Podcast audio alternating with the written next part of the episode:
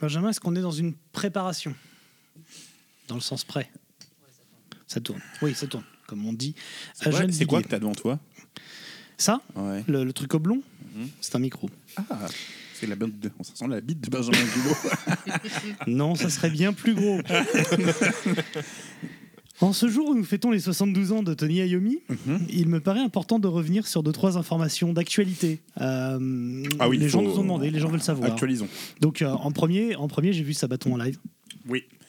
Alors, alors faut savoir qu'on n'a pas, il, a, il est pas allé avec votre pognon, hein, il est avec son propre pognon, Voilà. qui est un peu le vôtre quand même. J'y bon. suis avec le pognon de mes parents. C'est un cadeau de Noël la, la place. Alors, Sabaton, Alors est-ce que Sabaton. tout- toutes tes expectations ont été. euh, Alors Sabaton. Amarante et Apocalyptica. hein. Ouais, ouais, c'est, non, c'est, ouais. c'est, c'est- Oui, oui. tu vois. C'est la, ouais, la lèpre, la- le choléra, Herpès, la peste. sida, voilà. Voilà. Euh, c'était, c'était un peu rude. Alors, je, je suis arrivé malade. C'est-à-dire, Mhm. j'ai dû un peu dormir avant de partir parce que j'étais tout fébrile. Euh, Tu vois, voilà. Pas se mentir, c'est une zone d'incubation voilà, bon, euh, il y, avait pas mal de Chinois, tout ça, donc Ouais. c'est l'angoisse. Donc, donc, euh, bon, le- le- l'incubation a beaucoup fait effet pendant, pendant Amarante, Mhm. qui est grosso modo de la gabber metal. hein. C'est-à-dire Oui. qu'en dehors de l'Allemagne, ça n'a aucun intérêt, Oui. c'est Mhm. pas, c'est pas pertinent. Et, euh, et Apocalyptica, euh, que- on était dans la gêne, hein, dans la gêne. euh, Une bonne gêne, la- une- ouais, la- une bonne gêne, euh, une gêne de 50, quoi. une, euh, ouais. Et, euh, et puis quand est arrivé Sabaton, j'étais donc fiévreux, hein, fiévreux à la fois d'attente et de, Dans tous les sens du terme. et de, et de fièvre.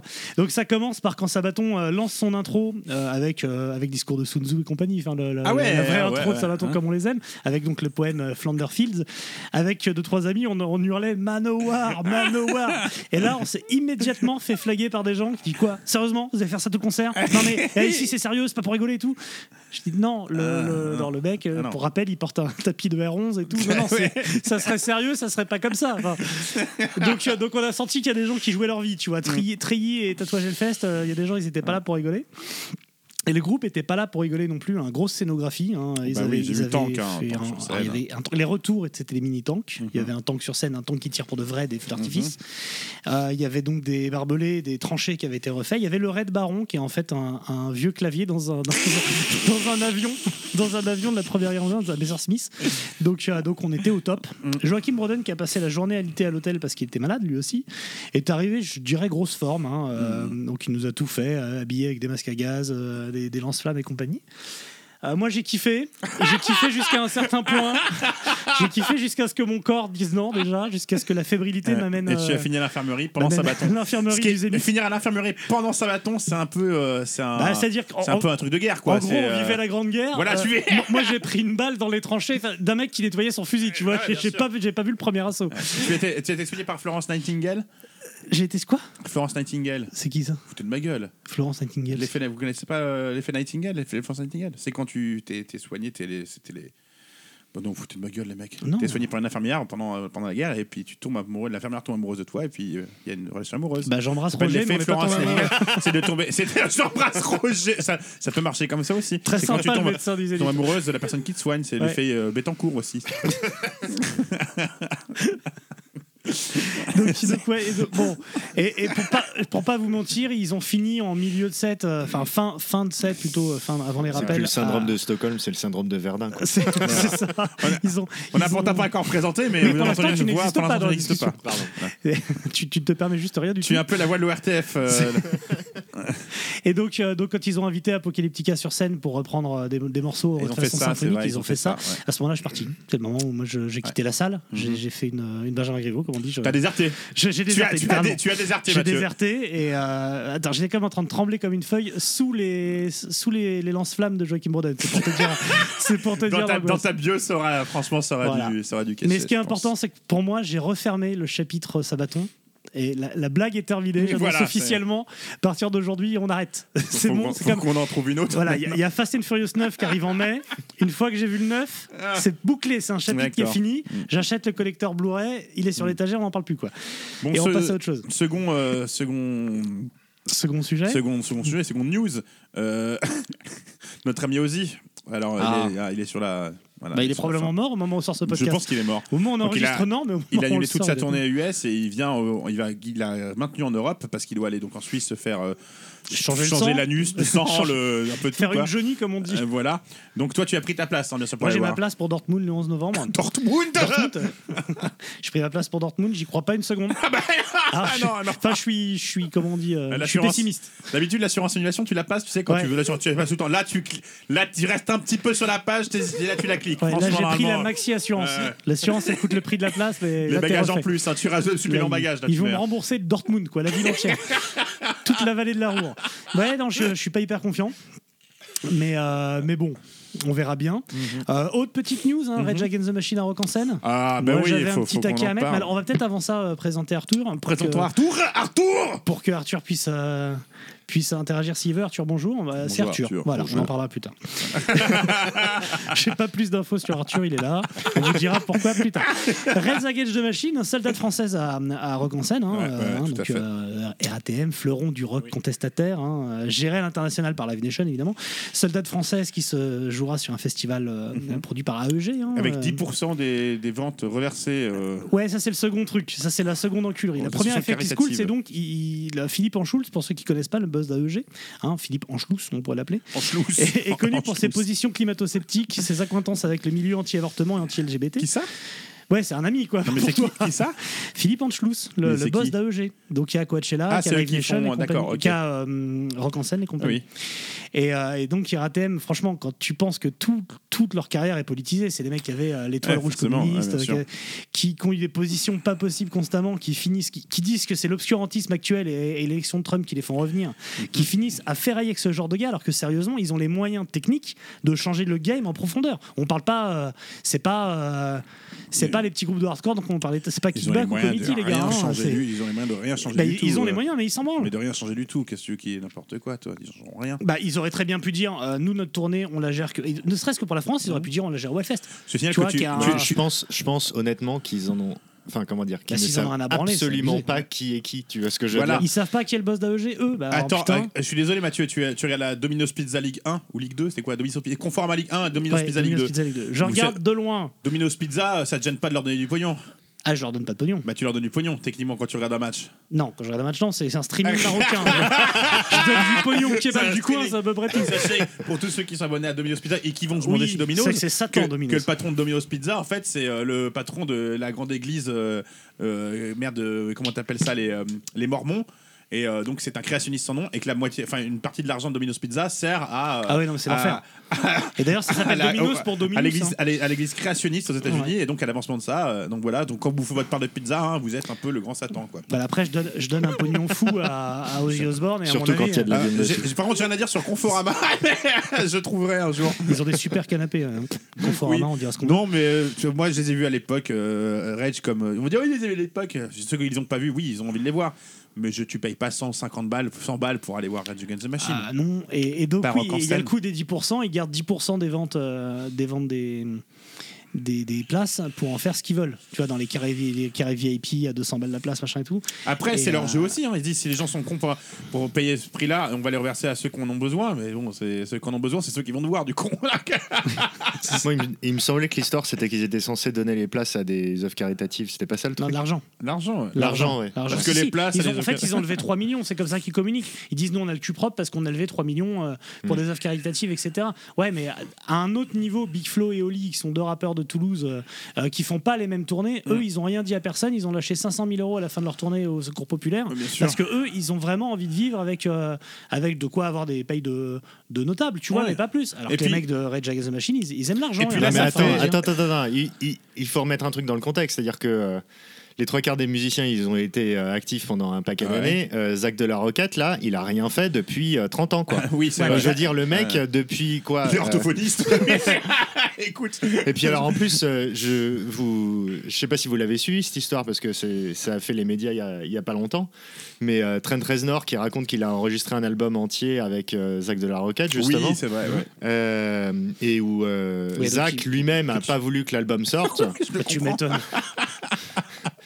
Voilà quoi, tu C'est vois. comme une Donc, sextape. euh, hein. Moi, C'est moi j'ai, moi, j'ai rien contre le fait que des, euh, que, que des musiciens euh, se, se fassent du fric, tu vois. C'est un peu comme, c'est un peu comme les sportifs de haut niveau. Mais ils l'ont déjà fait, je- ils je l'ont suis déjà contre- fait- oui, mais ils l'ont déjà fait avec Prophets of Rage. À quoi ça servait de tourner avec Prophets of Rage à part faire du Pas Zach de la Roquette. Mais pas Zach de la Roquette, mais les autres, là, ils reforment. C'est un peu Non, comme je- en fait- tu portes, on, on- t'as un slip troué euh, pendant 4 ans, et là, on te propose un slip propre. Tu vois, Prophets of Rage, à quoi ça servait à part faire de l'argent et faire plaisir aux gens Mais Ouais, ouais. et, et- et là, ils bouffent à tous les râteliers. Je- je crois- là, vraiment. Je crois que euh, tu m'as convaincu, c'est Zach de la Roche-Bobois, il a besoin de pognon. en fait, euh, en fait, c'est une levée de fonds qu'ils font. Ok, bah, allez, donner de l'argent euh, au Frisotti parce qu'il en a marre de vivre devant un distributeur automatique à Intermarché à- dans la Zach de Rennes. Je comprends. Bon, bah bon, qu'il aille se faire foutre quand même et j'irai pas mettre les pieds dans ce festival de merde. Ou d'ailleurs, tu rentres quand Stan Smith. hein? Tu sais qu'à en scène, si tu ne portes pas de Stan Smith, tu ne peux pas T'as le droit rentrer. de rentrer pieds nus, ce qui paraît. Ou pieds nus, ouais, voilà. Voilà. On passe aux choses sérieuses? Allez, Judas Priest qui tente. Non. Le hardcore, du coup?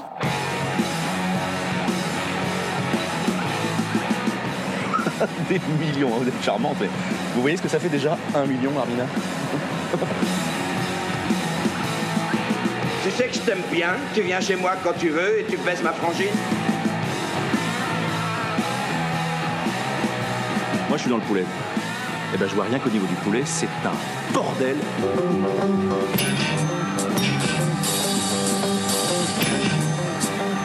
Le hardcore a souvent été qualifié de cousin mongolien du métal. Et si vous voulez mon avis, c'est exagéré. C'est déjà tenir le métal en haute estime que, que de le penser intellectuel. Pour rappel, ça parle soit de dragon, soit de drogue, et quand vraiment ça sort de ces deux mamelles, c'est pour dire que les produits chimiques font devenir les grenouilles PD. Donc, non, le hardcore n'est pas le cousin mongolien du métal, c'est le frère mongolien d'un métal tout aussi bête. Hardcore comme le Nord Underground. Et cousine, je suis une sex machine. Ramène tes copines, je leur casse le Pour parler hardcore, sérieux tu connais, t'as reconnu ou pas? C'est quoi ça? C'est Michael Youn dans le Frump. Je connais pas. Alphonse Brown. Je Quand tu penses qu'il est le, fils, le de James Bond? T'as jamais vu ce film? C'est n'importe quoi. T'as vraiment une culture à refaire en comédie Ah française. ben, toi. Pour parler hardcore, j'ai bien sûr avec moi mon acolyte de toujours, le moins straight edge des coreux. J'ai nommé Sam Kuhn. ouais. Alors mon Sam, toujours plus motivé pour bouffer ton blouson en cuir que du quinoa?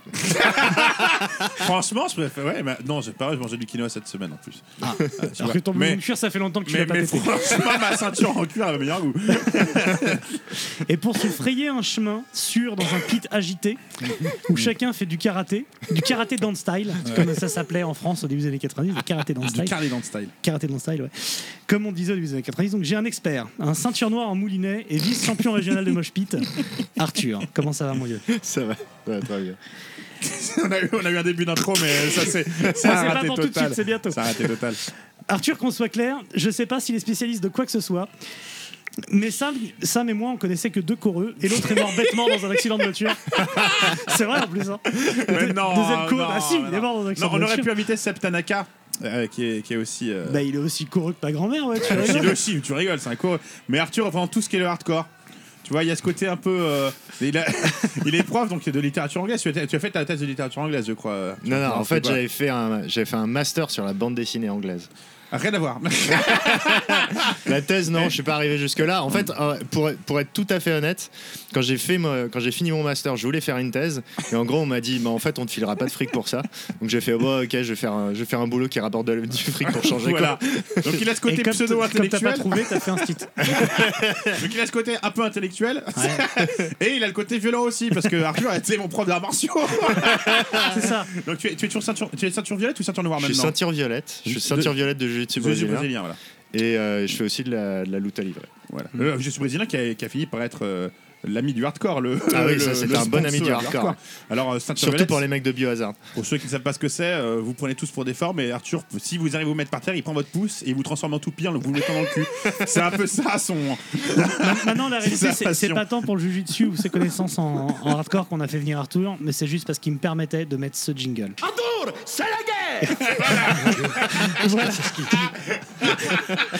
bon, en vrai, Arthur, tu es aussi chanteur, t'as fait partie de Bull Charge, un groupe de hardcore, et de. Mur plus récemment, un Ouais. groupe de un peu moins hardcore, un peu plus Converge, Digger, Escape Plan, tout ça. Ouais, c'est un, c'est un mélange de. À la base, c'était censé être un mélange de black et de et de trucs à la Dillinger justement, Mhm. euh, de, de, hein, de madcore. et, euh, et là, ça part dans une dans une euh, direction un peu plus méchouguesque. Ouais. avec euh, un claviériste très très particulier. Donc euh, j'invite tout le monde à écouter le dernier album là, euh, qui est absolument mortel Mhm. et, et où j'ai eu ma petite contribution, on va dire. Comme Benjamin Griveaux. Est-ce que, du coup, vous avez conscience que si un jour le groupe périclite, ce qui peut arriver, ça arrive à tout le groupe, ça va donner l'occasion de faire plein de blagues sur il était les droits dans le mur et compagnie. Ouais. Ouais, vous êtes au clair là-dessus. Voilà. J'ai du coup hâte que ça périclite pour ça, Enfin, si je vous veux pas de mal. Et tu as récemment euh, participé à un jeu vidéo. Hein, Ouais. euh, tu peux nous en dire plus qu'on a pas mal de millennials qui nous écoutent en journée. Alors en fait, euh, j'ai un, un vieil ami qui a sorti euh, Lords of, of Mayhem, qui est un, du black metal. ouais. qui est un, qui est un jeu d'action d'action, euh, RPG et où euh, en fait euh, quand le projet a commencé au tout départ euh, bah, le, le mec qui a créé l'entreprise qui a créé euh, euh, je crois que ça s'appelle Folk Games Euh, j'ai pas envie de dire de bêtises bref Mhm. Le mec qui a créé l'entreprise à la base qui est un vieil ami m'avait demandé justement d'écrire un pitch un scénario pour lui et, euh, et en fait, euh, c'est ce que j'ai fait. Lui, après, il a étoffé le truc parce que, évidemment, euh, moi, j'étais juste un, pote qui a écrit un truc comme ça à l'arrache sur Word pendant deux jours, quoi. Et le jeu est sorti il y a, je crois que c'était jeudi dernier. c'est ça Ah, dis donc. avec euh, quand même euh, 100 000 joueurs actifs. Bon, alors il y, a- il y a pas mal de gens qui étaient pas contents parce que, euh, parce que les serveurs sont tombés parce qu'il y avait trop de joueurs. Les- euh, C'est le mec Pour- qui s'occupe de la billetterie du Hellfest. Euh, pour, vous, pour vous donner un ordre d'idée, ok, la boîte fait 30 personnes, d'accord? Mhm. Le pic de joueurs qu'ils avaient eu jusqu'à présent, c'était genre 1900 joueurs. Le lendemain de la sortie du truc, ils en ont 100 000 qui se connectent. Ah ouais. Donc il y avait deux trois bugs qu'ils n'avaient pas prévus. c'est la, la frontière tchadienne, ça. ça passe à 30 et une semaine après, on est 100 000. hein. Après, rassurez-vous, dès, dès que le confinement pour le coronavirus sera fini en Chine, ils seront plus 100 000 à jouer. Les, les gens prendront une vie active. Et bref, bon jeu aussi. Bon, bah, c'est cool. Voilà. Et tu as mis un peu de hardcore dans le jeu? En musique? Non, Ah bah non, non, mais voilà. on m'a on m'a pas donné droit. on m'a dit non non c'est pas toi qui fais la playlist. Le hardcore, ça devrait être mon genre préféré. C'est politisé, c'est Ouais, conscient, c'est évidemment plein de contradictions, du genre faites ce que je dis parce que je fais. Et il y a même un versant végétarien et des mecs qui aiment porter des pantacours. Il n'y a pas à dire. Il y a tous les atouts inimaginables imaginables pour devenir mon San- style santé, préféré. écologie, bien-être, pacifisme, végétarien. C'est tout le contraire de tout ce que je suis. Toi, c'est sûr, c'est un peu moins dans ton élément. Mais après, toi, il y a le côté, il y a le côté, le peu de rigueur musicale qui peut te parler, quoi. Voilà. Il y a le côté un peu branleur. c'est ça. En parlant de branleur, la vie en a voulu autrement. Hein, c'est en chienne de vie. Pourquoi tu m'as fait tomber dans le heavy metal? Pourquoi tu nous as pris Benjamin Griveaux? Parlant de branleur. Hein, la vie, pourquoi tu t'acharnes? Pourquoi? C'était juste une petite branlette? Plus sérieusement, le hardcore, comme le punk, a agi pour moi comme une vigie. A agi comme une vigie. Putain, cette phrase, elle est dure. Lorsque le punk est apparu à la fin des années 70, c'est parce que le hard rock était parti en couille. Moins de 10 ans, et- et- mais on est passé de Black Sabbath et Led Zeppelin à quelques horreurs type Rush où ce sac à foutre de Neil Peart a collé des tomes partout sur scène, pendant que l'autre canard de J. Dilly trimballait sa voix de merde à longueur de tube radio. Pourquoi t'insultes Rage gratuitement, toi? Parce que Rush c'est de la merde et que quand j'ai vu tous les hommages des gens, ouais, il est mort, c'est triste et tout, alors que franchement, c'est un groupe de vomi. Non mais Ça cherche pas ça, mais il est juste, euh, il est juste raciste anti-canadien. Mais ça permet de. Blame Canada Il fallait que quelqu'un intervienne, que la police du Bungu vienne dire stop. Et c'est ce qu'a fait le punk. Avec trois accords et deux épingles à nourrice, ils ont rendu tout le monde ringard. Le punk en 76, c'est Vito Cornelius et, et- euh, c'est putain Mhm. Vito Cornelius pardon et ses deux gros gardiens du temple du cinquième élément qui viennent empêcher le mal de s'abattre sur terre. Bon reste à savoir qui joue Luc Perry qui chie, qui chie dans son froc devant les grosses babettes en plastoc. J'ai bien une idée. moi. Moi, je dirais Sting, Sting qui est pas resté punk très longtemps. Sauf que les gardiens du temple sont repartis. Le mal a pu revenir et le métal lui aussi a fait n'importe quoi dans les années 80. Et comme tout le monde part en couille, met du spandex et des perruques, que le mal est vraiment de retour et qu'au lieu d'avoir la tronche de Ruby Rod, il ressemble plutôt à Vince Neil, c'est Ouais, l'angoisse. ouais. Et c'est là qu'intervient Corben Dallas. Corben, Corben, mon petit Corben, ce serait Henry Rollins, non? Ouais, oui, on peut le dire, ouais. le mec un peu musculeux, taiseux, hein, euh, qui fout des bourpifs à tout le monde et sauve le monde. Ceci étant grossièrement posé, on va dire ce qui est, je vais surtout laisser mes camarades experts vous raconter ce que le punk hardcore, ce qu'est le punk hardcore en trois chapitres. Euh, car il y a autant de vagues dans le hardcore qu'il y a eu de Reich en Allemagne. Et on va pas se mentir, la troisième vague, c'est pas vraiment le Reich de l'amour. Parce qu'on va y retrouver certaines vilaines mutations, genre metalcore et compagnie. Ouais. Un monde plus injuste, un monde plus intolérant, plus inamicable, un monde où il y aurait tout le temps la guerre, tout le temps la maladie. Ce monde. Mon monde. Du coup, ce qu'on va faire, c'est qu'on va piocher à droite à gauche et essayer de réunir les plus gros clichés du hardcore. Le hardcore beatdown, le punk hardcore, le hardcore mélodique, bref. Divez-le, la première eh oui. vague. La vague dite old school. Oui, tout à fait. Alors, pour revenir juste avant ce que tu disais, euh, tout ce qui était avant, heavy metal, euh, jusqu'au punk, le punk avait commencé à, à faire avec les Clash tout le ce côté politique. Et euh, on s'est vite rendu compte que ne faut pas parler trop politique dans la musique parce que c'est pas vendeur. Ouais, et, donc, a- et tous ces groupes-là après ont abandonné un peu le côté politique. Et c'est là où le hardcore je tire son épingle du jeu, c'est qu'ils se sont dit oula, attendez, on va pas passer ce chapitre-là, on va continuer à, à taper sur les politiciens, sur machin truc, sur euh, le côté social, et forcément, c'était tous les labels, les gros labels étaient ultra frigides, et que au début, le punk hardcore, c'est resté ultra underground. C'est Ah qu'on oui, peut ça. pas dire, et maintenant même des gros groupes comme les Bad Brains, euh, euh, Black Flag et tout, qui sont devenus des groupes mythiques, euh, à l'époque, ça jouait dans des petites salles quand même, c'était pas Ça jouait dans des squats, ça vivait dans des squats. Ça vendait pas masse d'albums.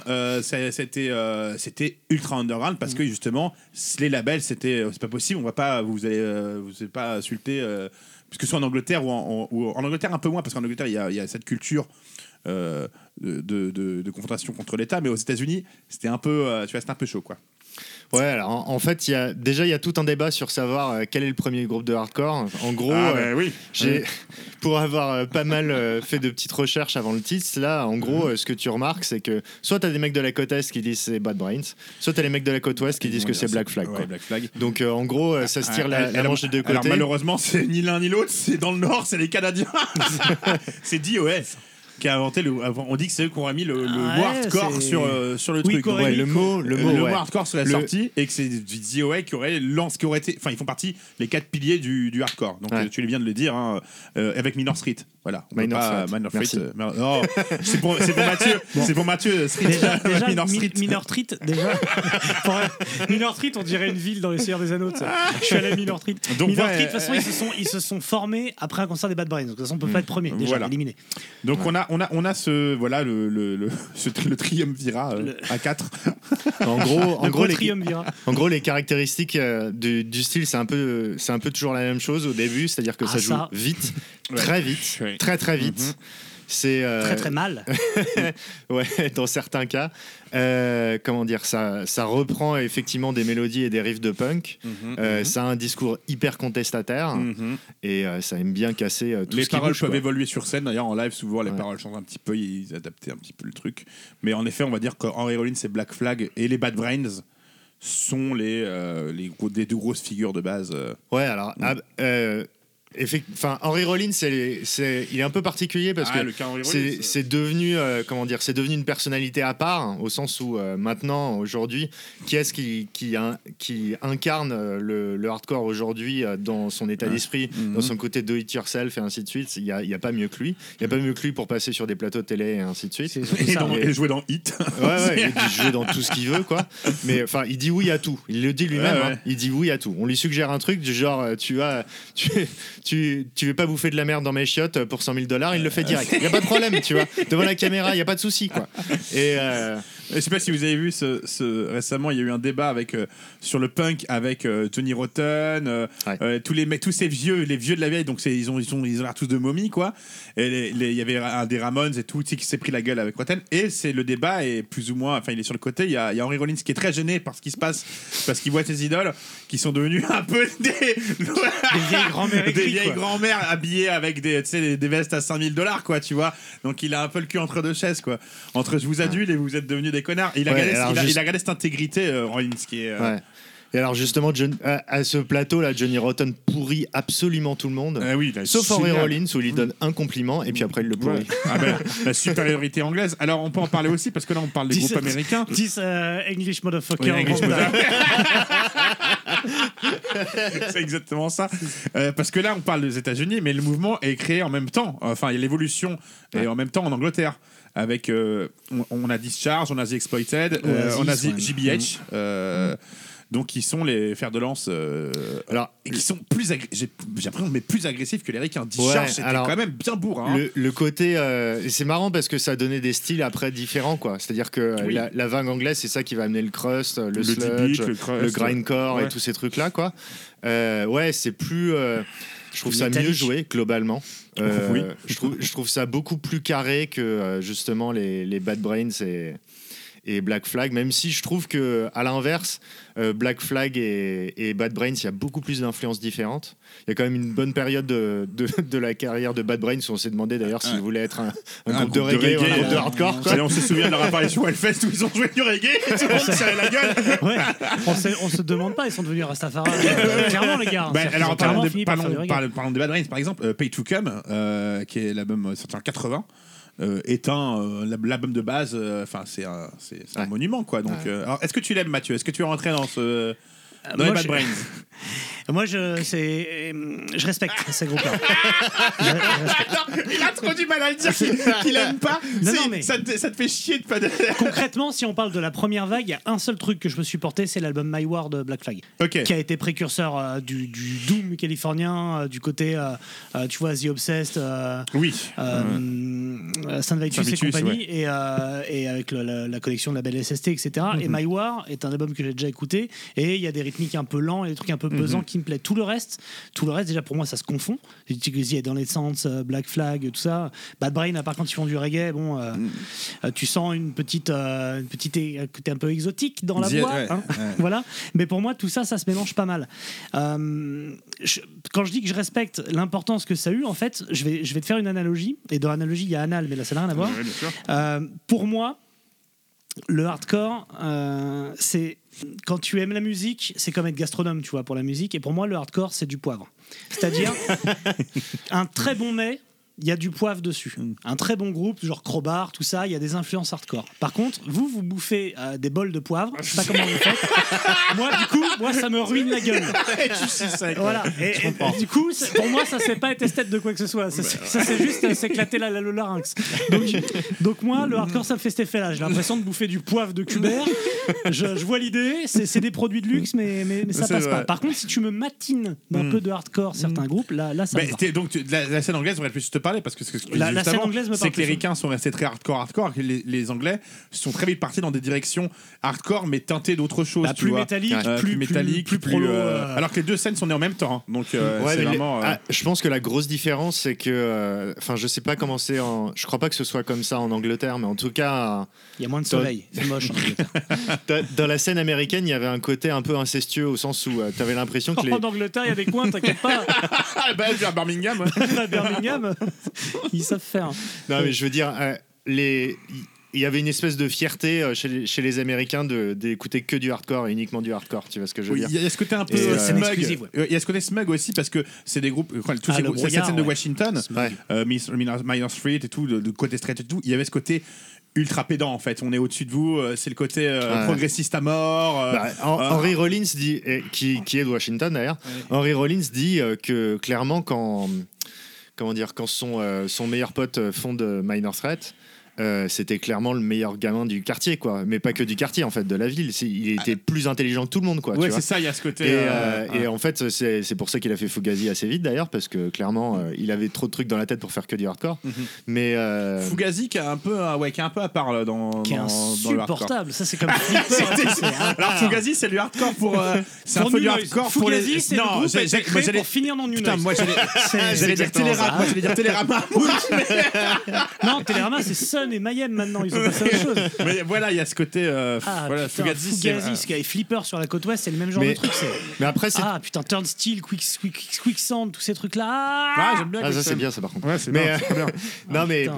le il y a, il y a aussi ce côté dans le, dans le hardcore où soit t'as des mecs qui sont euh, franchement white trash et qui seront toujours white trash, Mhm. soit t'as ces mecs qui euh, justement sont mis au hardcore, euh, genre au moment où ils, ils s'apprêtaient à partir à l'université, tu vois.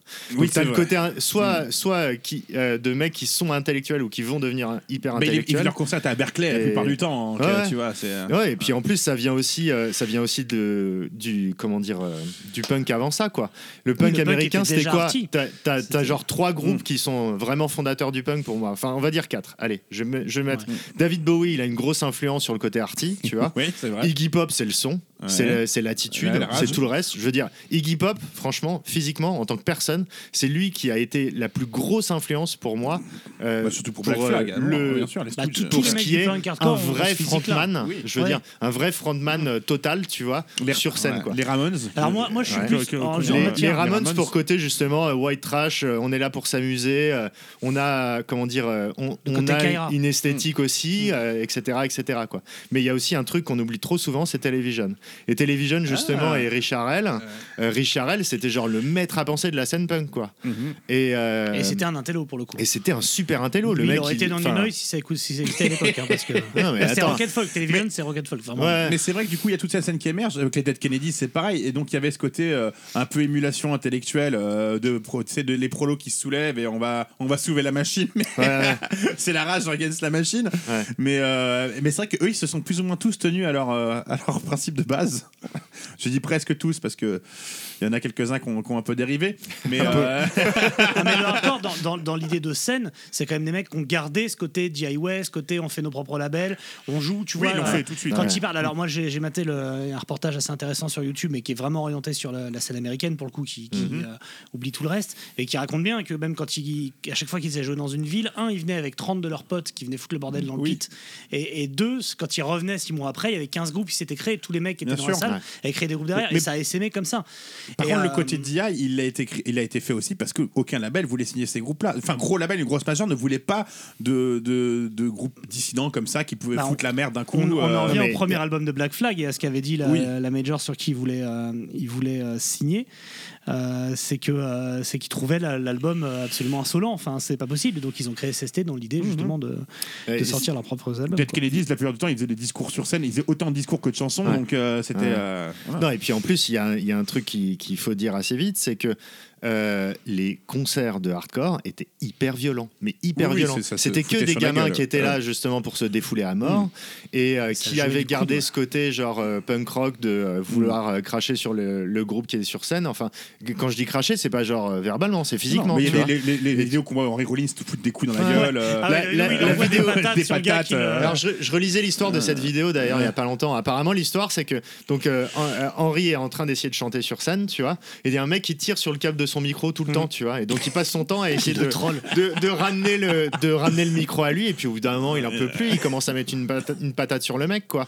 Et je pense que c'était genre en fin de tournée, il était à bout de nerfs et en fait il en a pas mis une, il en a mis genre ah bah, 20, tu vois. Tu vois, ouais. En plus, Ah, il y va, il y va main gauche, parce qu'il cherche- il y va main gauche et tu dis c'est pas sa main forte. Mais quand ça tombe, quand ça tombe, le gars début il a un sourire et son sourire il disparaît progressivement, tu vois. Je me demandais à l'époque s'il y avait des, des nazis, des, des petits nazis déjà, ou des mecs de droite qui, Ah non, mais venaient, foutre le, avait. qui venaient foutre le bordel dans ces concerts mais bien sûr des bastons. Ok. Ah. Pour, pour la petite anecdote, ma, ma mère était genre une punk de la, de la toute première génération. C'est-à-dire que euh, ma mère et, et- et ma marraine étaient genre euh, euh, faisaient partie des, des premières personnes à partir euh, Ah ouais. à, à New York. Euh, en, apprenant, en entendant parler de, du, du mouvement euh, de, du punk à l'époque, tu vois, genre en 76, tu sais, et euh, pour ramener euh, des trucs et ainsi de suite. Pour, parce que ma, ma, ma marraine avait créé un fanzine justement pour le punk avec son copain de l'époque qui tenait à Recover, qui était genre la boutique qui vendait Ouais, des, ouais. des disques, qui vendait des fringues de, de punk et ainsi de suite. Et. Et où est-ce que j'ai perdu le fil Et il est, et il est pas les impossible. Ah oui, c'est ça. Il Et, est pas ma, impossible qu'elle ait ramené euh, des MST ta non, maman non, quand même. hein, faut... faut le dire. Ouais, enfin. De New York. Elle, elle- Ta elle est- marraine, restons sur ta elle, marraine. elle était chez Patti Smith, apparemment c'était spécial chez elle. Ah, je veux bien mais, croire. euh, mais apparemment, elle, enfin, ce que ma mère disait, c'était que euh, régulièrement, en fait, ils sortaient de concert, il y avait une, euh, genre des rangs de skinhead euh, qui Ah oui, leur se dessus. Quoi. sur la gueule. Ouais. C'était, c'était comme mais ça. de, quoi. de- de cette époque-là, on trouve, il y a encore des témoignages vidéo filmés à la, à la caméra VHS, mais euh, je me souviens, il y a un concert des Misfits par exemple, Mm. qui est un bordel d'une violence, mon gars, mais euh, c'est euh, c'est bourrin, c'est raw, tu sais, c'était vraiment. Ah bah ouais, c'était euh, Et donc, en fait, de dingue. Quoi. assez vite, à cause de ce niveau de violence, mais les groupes se faisaient interdire de scène, quoi. Apparemment, même, même déjà à l'époque, hein, apparemment, euh, le, organiser le premier concert des Sex Pistols à Paris, c'était Ouais. un enfer. Mm. C'était un enfer parce qu'aucune salle voulait d'eux. Et déjà, hein, ça faisait quoi, genre un an qu'ils étaient formés? Et ils n'arrivaient pas à trouver une putain de salle, quoi. Ouais. Et au final, ils ont joué dans une salle qui était genre une salle qui faisait normalement des soirées antillaises. c'est une, c'est une vraie histoire. hein. Ils, normalement, ils faisaient des soirées antillaises ce soir-là. Et là, tu, imaginez les mecs, tu sais, genre les Antillais en costume, etc., des les années 70 Ouais. qui viennent faire leur soirée du samedi soir. Il y a Johnny Rotten qui est en train de leur cracher dessus. ça s'est très très mal passé. hein. Ça s'est très très mal passé, quoi. Ah, c'est pour ça d'ailleurs que le, le- le premier vrai, vrai festival français de, de punk en 76 a eu lieu dans les Landes, dans des arènes, Ouais. parce que euh, parce que là-bas, euh, avec les férias et tout, ils savaient gérer la, la d'alcool, de bordel, Ouais. et ils ont enfermé tout le monde dans une arène, ils ont laissé les gens s'entre-déchirer. Et on a, les, Ouais. on a la création des premiers. euh, euh, des, des premiers. euh, euh, comment dire. euh, Excuse-moi. Les premières premières formations de ce qui peut se passer dans un pit. Donc les Circle Pit, euh, le stage Ouais. diving, le slam Ouais. dancing. C'est sur ça que ça a été créé. Le karaté c'est sur dance. Ouais, ça c'est plus tard. mais, euh, mais, mais tout ce côté. euh, tout ce côté euh, Bah, il y a- il y a ce- animation, animation de pit a été, a été fait, bah, surtout pour le concert de Black Flag. Mais euh, donc les Dead Kennedys. Alors là, on est sur le old school. On va citer, euh, en, en citant entre autres en, en vrac, hein, bon, JBH, les Misfits, qui ont euh, eux sont partis sur le horror punk, mais les Misfits ont été très importants dans le début de The Adolescents, Circle Jerks, bon, les Bad Brains, on a déjà Reagan News. Euh, Et, et du coup, est-ce qu'on est qu'on s'attorde un peu sur Minor Threat, justement? Parce qu'il y a à dire sur Minor Threat.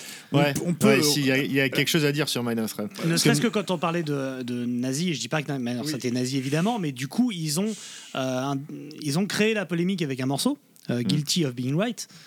Ils en ont créé deux des polémiques. Mais ouais, vas-y. ils ont enfin créé celle-là en tout cas, qui est un morceau qui en gros dit me juge pas sur ma couleur de peau, je suis pas responsable de l'esclavage, tout ça, Mhm. Euh, que, qui, est, qui est écrit plutôt au premier degré sur le côté euh, me fait oui, chier, qu'il c'est pas faut le voir voilà. de, de l'autre côté. mais, euh, mais qui a fait des émules dix ans plus tard chez des nazions qui du Ouais. coup euh, l'ont euh, l'ont repris etc et donc c'est revenu dans la gueule du groupe plus en général quand t'es un peu dans la merde quand ton avocat c'est Slayer et qui décide d'en faire une reprise en, en faisant Guilty to Being Right bah Ouais. bon ça Et puis moi, ce que j'aime, c'est euh, Poison ID de la même époque, ils sortent leur, euh, leur petit hippie, euh, Ian McKay is an ass, euh, c'est an asshole, Ouais. avec, la- avec un trou sur la, la pochette, c'est un trou de balle avec marqué Ian McKay, quoi. Donc Après, euh, la- il la- l'attaque était assez frontale. Et moi, faut savoir qu'en plus que Poison ID, c'est sûrement l'un de mes groupes de punk hardcore préférés. J'adule Poison ID, je trouve ce groupe absolument génial. Bah, je propose que Et- chacun en mette un en avant et c'est Après, l'un- tu et vois. c'est l'un des groupes d'ailleurs que euh, Poison ID qui, avait, qui ont mis les solos. Euh, qui ont intégré des solos dans leur punk hardcore, dans leur Ouais. hardcore. alors que le solo normalement tu l'oublies totalement. Alors, je sais- le je hardcore sais- tu le zappes. euh, Je sais pas qui, euh, qui l'a fait en premier, mais Mais Poison Agnostic Front, faisait beaucoup. Ag- Ah, oui, mais Agnostic Front l'a fait fait aussi, ouais. ouais. Mais tard, Poison Front ah, un peu plus tard, un peu plus tard. Poison Ivy le faisait, et en plus, des- des- des- sur le qualité, il y avait le côté rock'n'roll, si tu veux. Puis Et donc, Batman, j'ai plus d'approche, voilà, euh, dans la pose approche, pareil, on, a, on pourrait citer, Negative Approach, qui était aussi, eux qui étaient vraiment. Hardcore hardcore Mm. et je suis désolé mais il faut qu'on en parle aussi c'est Gigi Allen parce que Gigi Allen Ouais. a alors tu peux le placer on peut le placer où on veut Gigi Allen attends, dans attends. le punk dans le hardcore Je- dans ce que tu veux mais je, euh, je vais finir est, sur euh, Minor Threat parce oui, qu'on ouais. a oublié un truc, c'est que c'est eux qui lancent le, le mouvement straight edge aussi. exactement Parce qu'ils Ouais, font, ils font leur chanson straight edge qui est, euh, qui est comment dire, euh, qui est un, un espèce de, de- je pense de c'est l'hymne straight edge Ouais, c'est c'est l'hymne straight edge, mais je pense que quand il le compose, c'est plus genre euh, euh, une façon de dire ouais, moi je vis comme ça. Et puis c'était une façon aussi de dire je suis pas, je suis pas un, comment on appelle ça déjà euh, Il y a, il y a une, une expression en anglais américain euh, là-dessus. Mais bref, je suis, je suis pas, je suis pas un gros dur et ainsi de suite. Je suis pas un mec euh, qui, qui prend de la drogue et etc. Enfin, tu vois, je suis pas le dealer de quartier et ainsi de suite. Mm. Euh, et en fait, ça va, ça va prendre des proportions totalement hallucinantes. Ouais, quoi. ouais. Moi, mais je trouve, moi, je trouve par contre que ça, comme Elon Street est un groupe, j'ai c'est un groupe ultra condescendant et le côté un peu je suis mieux que vous, quoi. Ouais. Tu vois qu'il y a. Ouais, mais en même temps, le fait est que ils avaient des, enfin comment dire, ils avaient des idées, ils avaient un talent musical qui était là, là aussi, Oui, tu bien vois. sûr, Certes, tu peux le trouver con- condescendant et il l'est clairement. Oui, je pense que c'est- je un connard, ça, tout le je monde pense que Yann McKay le dirait le, le- dirait le premier si Mm. tu veux. Mais euh, le, le fait est que voilà, ils, ils étaient quand même un peu en avance sur leur temps aussi, quoi. en, portant des vêtements de sport, ils sont en avance sur leur bah temps. ouais, Ouais, ils ont inventé le néo-metal dans un sens. hein. Mais en, plus, Minor. Threat, c'est trois ans d'existence. quoi. C'est vraiment c'est une comète en fait dans, l'histoire du, du truc. Mais euh, comme tu dis, ouais, même euh, Straight Edge, je pense que c'était une, une chanson qui disait en gros, moi je bois pas, je baisse pas, euh, Ouais. ça me permet de mieux. Non, c'est même pas je baisse pas d'ailleurs. Il dit pas ça, je crois. Je baisse à- pas hors, du mariage, quoi. Enfin, je fais pas de sexe. fuck Non, c'est pas dans la chanson, je crois pas. straight. Il dit, il dit Ouais. si je baise, je peux pas réfléchir. En fait, ça veut dire je baise jamais. Ça veut dire de, si je pense au cul, je peux pas réfléchir. Mais, en fait, pour moi, c'est un instantané d'un truc qui dit euh, là, je suis, Mm. dans je suis dans cet état d'esprit, tout ça. Puis il passe à autre chose. Seulement, il y a des, kids qui ont écouté ça et qui ont dit ok, ma vie, ça va devenir ça. Je vais devenir un extrémiste. Je vais devenir un incel. alors, euh, avec, tout ça, alors non seulement a musicalement, alors le, ce hardcore là, qu'est-ce qu'on peut le c'est voilà ce que tu l'as dit, hein, ça joue ultra vite. Euh, c'est euh, la batterie, euh, donc elle est assez, c'est ultra droit. On n'est pas Mm. sur du, il n'y a pas de côté vraiment mélodique. Euh, euh, Il y a cette création des gimmicks, donc les sing-along, tu sais, c'est de faire chanter les refrains à tout le monde. euh, souvent, voilà, c'était les micros tendus. euh, qui ça, ça vient, un- ça vient surtout de Boston en fait. Oui, de Boston Bo- et New York, mais Boston à mort, oui, c'est vrai. Plus Boston. Boston parce que euh, Boston, c'est une ville qui est très particulière aux États-Unis. C'est une ville où il y a une énorme de blanc prolo. Ouais, Beaucoup d'Irlandais. C'est une, voilà, c'est une, euh, c'est une ville euh, où en fait il y a une énorme communauté irlandaise et où il n'y a pas d'ascenseur social. C'est-à-dire que en fait, euh, quand on regarde l'histoire des, des États-Unis de manière générale et de, et de l'immigration de manière générale, il y a des vagues d'immigration qui arrivent. Et au fur et à mesure des vagues d'immigration, euh, à chaque fois qu'il y a une nouvelle vague, la vague précédente est tirée vers le haut. Ouais, Sauf à Boston. middle class. Bah, en fait, il y avait un ascenseur social à Boston, mais il était derrière le bar. Donc ils l'ont jamais trouvé. Mais, mais bref, du coup à Boston, il y a cette, euh, il y a cette culture de hooligan à mort, quoi. Oui, voilà, donc il y a ça aussi. Et, euh, Il y a Aerosmith aussi. Et d'ailleurs, pour la petite anecdote, vous savez, c'est qui les, les gamins du hardcore qui se sont fait le plus de fric dans l'histoire? Le groupe de hardcore? Non, c'est pas le groupe. Les gamins du milieu hardcore qui se sont fait le plus de fric dans l'histoire. Euh, vu- je crois avoir vu dans le reportage, c'était un Roddy euh, qui, avait, qui, investi- qui bossait pour SST Records et qui a investi son argent euh, dans des nouvelles technologies, non? Non. C'est pas lui? Les mecs qui se sont fait le plus de fric alors qu'ils étaient justement des hardcore kids, c'est une bande de gamins à Boston qui vendaient des t-shirts Yankee Socks. Ah, Il y a un yes. documentaire, il y a un documentaire d'ESPN sur eux. À l'époque où justement, Ah bah, les- à l'époque, les- même moi j'avais un t-shirt des Sox, hein, je savais pas ce que c'était quand t'étais au. Ouais, c'est et, en fait, les, les, les mecs, euh, comment dire euh, à l'époque, les copyrights n'étaient pas ce qu'ils étaient. Et, euh, et en fait, euh, dans les, dans les matchs de baseball, les, euh, à chaque fois que les Yankees jouaient à Boston, tu avais les, les gamins de Boston qui gueulaient euh, Yankee Sox Yankee Sox Yankee Sox Et en fait, les types en ont fait un t-shirt. Et ça a fait un fait fric un carton, de putain. malade. De malade. Putain, ils ont vendu plus de t-shirts que nous avec mais- avec notre hockey doomer, mais qui marche quand même. Alors, forcément, quand il y a ce genre de truc qui apparaît, il faut qu'il y ait le côté, euh, faut qu'il y ait le, le reflet, euh, le, le yin et le yang, quoi. Donc, à, à New York, il y a, euh, il y a une nouvelle, la scène new-yorkaise qui apparaît, et euh, là où le, le- le hardcore rejetait un peu, en effet, cette attitude, euh, bah, surtout Minor, Minor Threat 2, tout ce côté macho, ce côté euh, euh, rentre dedans, son côté végétal, enfin, c'est végétal. végétali- végétarien, le côté machin truc, straight edge. Euh, la scène New York a fait le contraire. Ils se sont dit, euh, on vous emmerde. Alors, c'était des bonhommes, ils ont commencé à se tatouer partout. Bah, nous, nos voisins, Euh, c'est des ils, cafards. ils on ont, vit dans ils, la ont, crasse, ils ont rejeté, vraiment. ils ont rejeté tout le côté straight edge et donc tout ce, tout côté-là, le végétalisme et tout. Et ils sont allés dans un hardcore beaucoup plus. Euh, euh, j'ai envie de dire plus sombre, plus, plus dépressif. Ça parlait volontiers de suicide, de machin, de, De drogue, de, de de drogue, de gang, problèmes de euh, rue. de trucs en comme fait, ça, voilà, ouais. euh, qui correspondait aussi avec l'apparition des premiers trucs de hip-hop à l'époque hein, dans, dans leur, dans leur quartier. Et euh, donc la scène New York s'est vraiment démarquée. Alors après, musicalement. Euh, voilà, c'était pareil, hein, c'était, euh, enfin, c'est- c'est pas. Bah, c'est beaucoup plus métal en fait. La Alors, scène, ouais, mais la, ouais, la là, scène vous de New parlez York. de la seconde vague, du coup. Mais c'est on même rentre pas la dedans, seconde, ouais. c'est presque Voilà, pas la seconde, parce un truc que à le New dire York sur Hardcore est quand même apparu assez tôt aussi. hein. Oui, Euh, Bah, en mais- fait, c'est les, les Bad Brains ont enregistré leur premier album à New York et, euh, et ils, ont, euh, ils ont fait des émules à ce moment-là. Voilà. Bon là, on va parler de, groupes de New dont, York des mecs John qui- Joseph qui était euh, Voilà. Ouais, qui était le leur. Roddy et qui euh, justement euh, s'était chargé un peu de les protéger quand ils étaient au studio parce que euh, justement il y avait des gangs euh, qui traînaient autour du studio et euh, Et que les Bad Brains avaient une particularité physique qui plaisait pas forcément aux gangs, qu'on appellera euh, euh, le La fait négritude. d'être noir. le fait d'être noir, en fait. Mais, Et- mais tu me parles de, de deuxième vague, mais euh, un groupe comme Chromax, alors après, si on prend Harley Flanagan, il est particulier, mais c'est pas vraiment la deuxième vague, lui. il est ouais. déjà dedans dès le départ. mais lui, il a pris toutes les vagues. mais oui, c'est un tsunami quoi.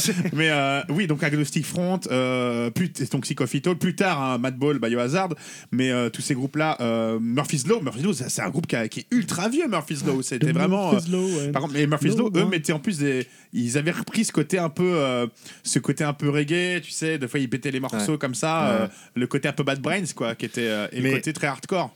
mais justement dans le groupe qui fait la transition pour moi en tout cas c'est Agnostic Front parce Oui, que Ag- Agnostic Front les premiers albums c'est vraiment du pur hardcore ouais, ouais. à l'ancienne Mm. ça joue à 200 à l'heure ça joue mal des fois d'ailleurs ça joue à 200 à l'heure euh, le seul truc qui les fait sortir un peu du lot, c'est que de temps en temps, Stigma balance un solo, quoi. Oui, c'est tout, vrai, quoi. ouais. C'est tout. Mm. Et en fait, euh, progressivement, euh, comment dire. euh, alors, je, j'ai- pas exactement toute la chronologie en tête, mais progressivement, il se passe, il se passe plusieurs trucs à, à New York. C'est-à-dire que d'un côté, il y a des punks qui vont commencer à faire des trucs un peu plus oi, etc., qui vont influencer la deuxième partie de, euh, qui vont influencer la deuxième partie de la carrière de Agnostic Front, là, quand, quand Mirette sortira de tôle. Euh, C'est ça, Sigfront, ils ont quand même un chanteur avec un, un nom extrêmement de rockstar, il s'appelle Roger Miret. hein. Mm. ouais. Ouais. quand même sur de la, de la rockstar. Alors de- que, alors que c'est un cubain en plus. Mais, euh, il a son frangin aussi. euh. C'est un cubi, ouais. il Mais est large. Et d'ailleurs, la, la- la- la petite histoire, c'est que euh, tous les mecs, genre euh, Agnostic Front, euh, Chromax et ainsi de suite, ils vivent tous dans le même squat. hein.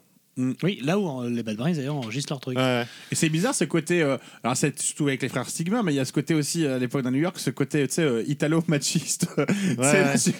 côté aussi, italien euh, de Soprano, très, quoi. Qui, est, qui est très new-yorkais, quoi, en fait. Stig- ouais. sont d'un coup tous venus, ils sont tous venus coreux, quoi, les Ouais. mecs.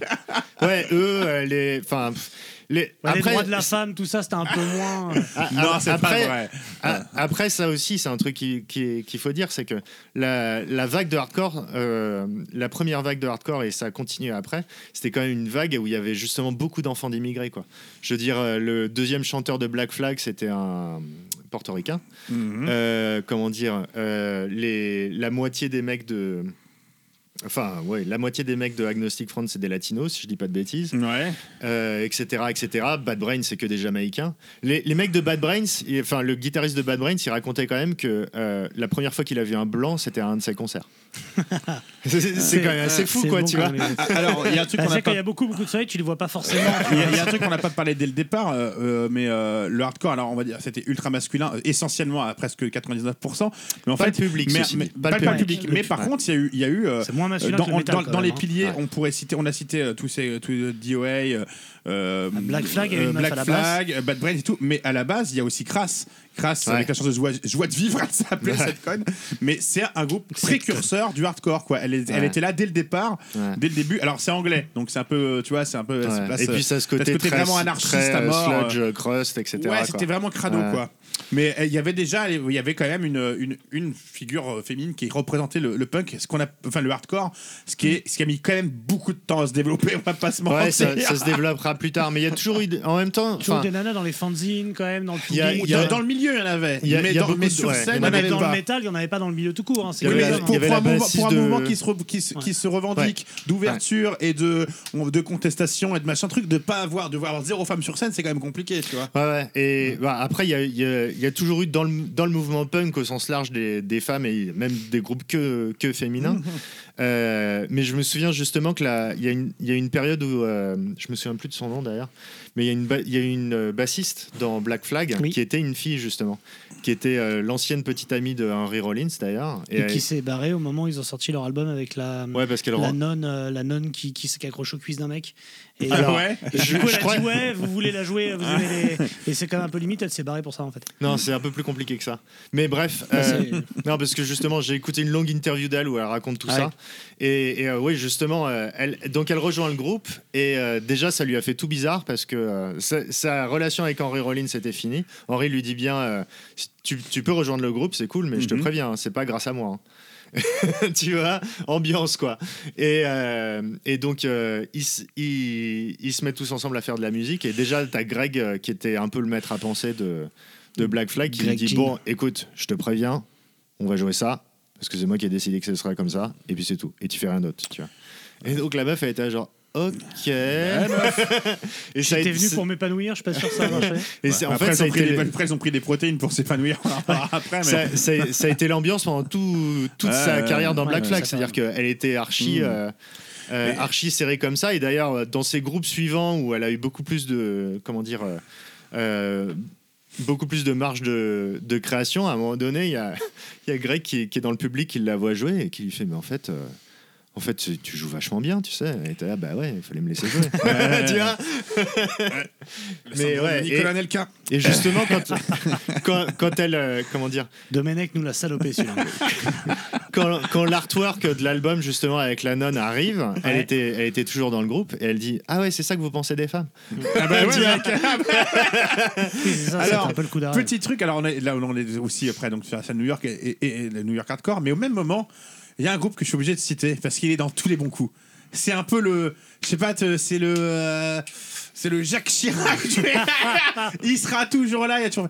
C'est Corrosion of Conformity. Ah, Parce oui. que si, si aussi, dans les débuts des années 80, il te sort des albums de hardcore quand même, jusqu'au- Ouais, va dire jusqu'en 86, Ouais. avant de passer vraiment à côté. Mais, Animosity, et en ça. plus, c'est très bon. Mec, il y a Technocratie, il y a plein de trucs. euh, C'est c'est le groupe de c'est hardcore du de, hardcore, de- de quoi. Nouvelle-Orléans. mais Oui. bah, bah, ils, sont, ils sont de Riley, de, de Caroline du Nord. Donc, euh, c'est, bah, mais il y avait Ouais, des mais mecs de Nouvelle-Orléans. mais... ce qu'il dit, c'est qu'il y a une scène en Nouvelle-Orléans de brewerie où tous les groupes de punk hardcore sont pro- programmés et les mecs font le, font le trajet, ils vont. euh, Ouais, Et il y a Anti-Sin aussi qui sort. euh, Il y a. euh, Et il y a au Texas un, mon groupe de hardcore favori, je pense, qui s'appelle Millions of Dead Cops. Donc déjà, je connais pas ça. euh, déjà me- meilleur nom de groupe possible. et donc on est sur un groupe d'extrême gauche bien provocateur. Déjà, Million of, Million of Dead Cops, on est bien. Donc leur logo, c'est un, un mec moitié flic, moitié Ku Klux Klan. Tu vois, ça te pose le truc. Ouais. Et les mecs, euh, en fait, sont complètement gays. C'est c'est surtout s'il y en a un qui le est- ouais, il s'appelle Million of Dead Cops. Et il, dans l'interview dans le, dans le reportage que j'ai regardé le mec disait que, euh, qu'il venait- qu'il faisait venir les gens avec des, des morceaux genre euh, John Wayne John Wayne was a nazi tu vois des trucs comme ça. Ah ouais, donc genre c'est nique vraiment- la police et tout. les gens venaient et puis après ils parlaient en fait que, que, que de se déféquer sur la tronche entre mecs quoi. Et en fait leur, leur kiff ils étaient euh, ils étaient co- complètement queer et, euh, et ils, ils se déguisaient en drag queen et ils s'éclataient. Et du coup j'ai dit, ok c'est littéralement le meilleur groupe du monde. Mais je trouve le que groupe texan t'imagines au Texas parler de se chier sur la gueule et que John Wayne soit nazi les mecs jouaient littéralement avec leur vie quoi non, mais ça, ça donne aussi le- la liberté de penser qu'il y avait entre guillemets dans le mouvement. Quoi. Ça, Bah, tu Ouais. l'avais beaucoup au- euh, en Angleterre, donc ils exploitaient, ils continuent de porter les, les coiffures mohawk, ils- les, les swastikas, euh, tu vois, c'était. un- Après, il y a les groupes comme Antisect qui apparaissent aussi là-bas, euh, euh, Anti-Cymex, bon, après, tous les premiers Disphere qui étaient vraiment plus hardcore, après, ils sont devenus vraiment Ah, 10 putain, bits. ouais, ouais. Mais euh, ouais, et, euh, Et eux, 10 ils, bits, eux, ils continuaient, ils mettre, ouais, ils de mettre leur, euh, leur perfecto et leur euh, signe extérieur de métallitude, quoi. Mais euh, de heavy metal, quoi. Donc, Et d'ailleurs, un en, euh, en- en parlant de français, euh, en parlant de français à New York, justement, quand la deuxième, euh, la deuxième vague de hardcore euh, arrive là, Mm. avec euh, justement euh, Chromax, Hero, Ouais. Madball, et moi, je, mettrais. Vision of Disorder dedans aussi. que- que- Ah, les c'est premiers. plus tard ça quand même. Ouais, mais les premiers. Mais et c'est le moment où il y a Stéphane de Kickback qui commence à faire ses allers-retours à New Oui. York quoi. Hum. Et donc lui, lui, il va tomber totalement amoureux de Integrity et de Chromax quoi. Et, euh, et c'est lui qui va essayer de ramener ça après euh, en- à Paris quoi. Parce que quand, quand- quand- quand le hardcore arrive en France, les premiers groupes de hardcore. Bah, c'est, euh, alors il y a deux trucs. Il y a une scène nantaise, euh, si je dis pas de bêtises, et euh, autour de Overcome Records. Et, et ouais, il y a... ça c'est plus tard. Ça. Overcome, c'est plus tard. Ouais, c'est c'est plus tard. c'est- Overcome, c'est hein. les 90. de toute C'est façon. Nantes, Enfin, euh, Rennes. euh, oui, c'est ouais. ça. Et et il y a Kickback, euh, Kickback et un mec à Antibes. Un, un gros Ça, coreux je à Antibes ça. tout seul, ouais. Et les mecs Je suis Kickback, allé titre, contre- crois-moi. à part jouer, enfin, le casino, Non, je pas- les pas. Pardon, pardon, pas Antibes, Carcassonne. Carcassonne, Ouais, d'accord. Ah oui, Ah, oui, ça C'est pareil, Antibes, Carcassonne. sans déconner, C'est genre sans la foutre moitié de la. France en distance. Ah, de la loi, on s'en fout.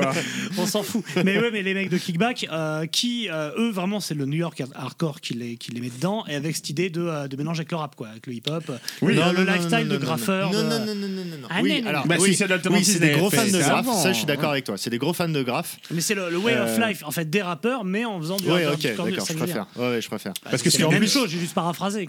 Quel emmerdeur. Arthur Mais c'est vrai que du coup, il y a- y a- a- le hardcore après, c'est mixé, euh, a, a- a pris, euh, c'est imprégné des, des quartiers où il naissait. Suicide Alternatives en Californie, euh, c'est devenu le truc un Ouais. peu skater. Corrosion of Conformity, ils, sont, ils ont imprégné du truc sudiste. Euh, Et la, la scène de hardcore de Neuilly-sur-Seine, par exemple, pas, elle n'a pas marché de ouf. Non, mais on pourrait citer DRI, The Accused, tous ces trucs-là, DRI qui étaient peut-être un peu plus trash, je sais pas. Les euh, Accused. trucs, euh, Ouais. les bien sûr. C'est pour toi, thème, Et euh, oui, après, donc, il y a, il y a, euh, on passe, si tu veux, de. Le New York, le New York Hardcore a commencé à devenir ultra populaire quand même. C'est les groupes qui ont commencé à marcher. Agnostic Front, Psychophytol, Agnostic Front, ça a commencé à devenir populaire et à aller sur les festoches. Et puis c'est ce que nous on prend, c'est- ouais. ça, ça devient Mais- métal, donc nous on le prend dans Oui, le métal. c'était métal un peu. Mais, mais en euh, même temps, mais en même temps, les concerts deviennent tellement violents à cette époque-là, et il y a tellement de gangs qui tournent dans la scène que euh, du coup ils se font boycotter d'un paquet de, de salles de concert. Ah bah, il y a eu euh, des- et oui, ils ont un mal euh, fou à tourner quoi. Ils les ont un mal Chromax fou ont à eu beaucoup de problèmes. Euh, Biohazard aussi à un moment. Bon, après, après Ah, le mot est lâché, Bah ouais, Biohazard. Biohazard. Ah bah, je sais- alors je sais que c'est un groupe que tu es bah, plus à même d'aimer, toi, Va, Biohazard. va savoir pourquoi. euh, Urban c'est très Discipline métal, de- quoi, de, c'est- Biohazard, pour moi, est un, un album que j'adore. Et qui est le seul album de hardcore que je, que je Mais il, est mettrais très, il est très à part cet album, je trouve. dans... Ouais, bah, je le Il je est le très à part euh, d'un point de vue de son, d'un point de vue de rythmique, etc. Enfin là, là si, si on compare à la première vague de hardcore, le rythme s'est considérablement ralenti. Bah, c'est ça, bah, c'est ça qui me devenu plaît. C'est que- beaucoup plus c'est lourd quoi. et beaucoup plus rap justement. C'est là, c'est c'est presque Et, que euh, des chœurs tout le temps. Enfin, lui il rappe, machin truc, ils se font, ils se font les Ouais, réponses. Et puis ouais. tous les refrains sont single-long où euh, non, non, non, non, tu vois, c'était euh, tout, tout, le- tout, le- tout le crew qui chante quoi, le gang quoi. Il y avait le côté Ouais. gang. Ouais. Puis après il y a eu un acteur de cul. Donc, Oui, ça fait partie de la légende. Non, non, en fait, je pense qu'ils avaient repris, euh, ils avaient repris un peu l'idée de Chromax justement de Oui, ralentir le ouais, rythme ouais. et de- d'alourdir les riffs et ainsi de suite. C'est pour ça que euh, franchement, si je dois faire écouter un album de hardcore à Un métalleux. à un métalleux, le premier que je lui donnerais, c'est Age of Quarrel quoi. Age Ah ouais of Quarrel de Chromax. Chromax euh, plus que ouais, ouais. Urban Discipline, du coup. Ouais, ouais, Ouais. carrément, carrément. Celui avec le champignon atomique, là. Ouais, ouais. Sur fond. alors il y a, y a un Parce truc que c'est le truc qui passe le mieux, je pense. Et c'est pour ça qu'ils ont fait la tournée avec Motorhead d'ailleurs. hein. C'est parce que euh, l'Emile euh, l'a vu lui aussi. Il y a un truc que- que- qui est propre au, au hardcore, ben, surtout la première vague. Pas grand-chose ce sont, des, groupes qui n'ont pas passé l'épreuve du temps. C'est-à-dire que c'est des groupes qui sont arrêtés et qui, euh, que tu ne reverras peut-être plus. euh, La Bad Ones, quand ils sont formés, ils ont fait du, du reggae. Mais alors, par rapport aux vieux groupes de, du métal classique, des heavy metal, qui, que tu continues à aller voir sur scène, hein, que ce soit Judas Priest ou n'importe quel autre groupe, c'est des groupes de, de hardcore, à part la scène new-yorkaise qui continue, tous ces groupes, euh, c'est les groupes séminaux, donc les premiers. Eux, t'as plus envie de les voir, quoi. Ben, ça, c'est- ne veut, ça ne veut plus rien dire de les voir sur scène, en C'est fait. Ça n'a la, plus aucun la intérêt, quoi. différence, c'est qu'un groupe de métal, comme il te parle de Dragon, 15 ans après, tu peux toujours parler de Dragon. Oui, c'est un vrai. groupe qui dit fuck Ronald Reagan, euh, alors que Ronald Reagan est mort enterré depuis longtemps. Oui, ça, mais bon, ça plus vintage, Ouais, Oui.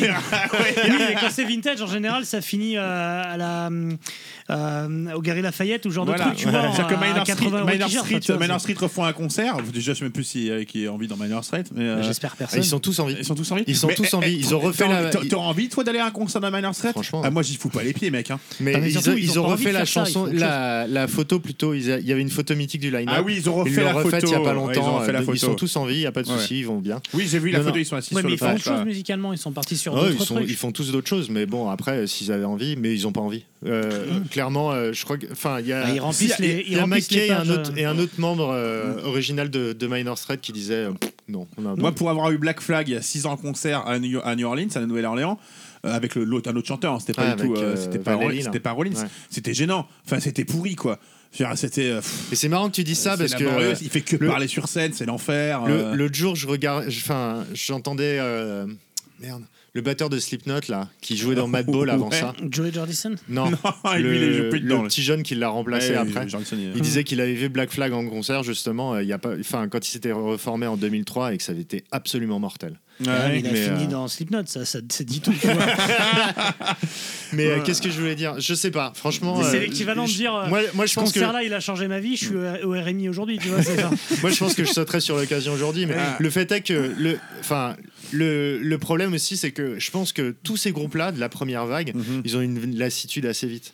À un moment donné, il y a justement le deuxième chanteur de Black Flag, Ron Reyes, là, qui, s'était barré au milieu d'un concert.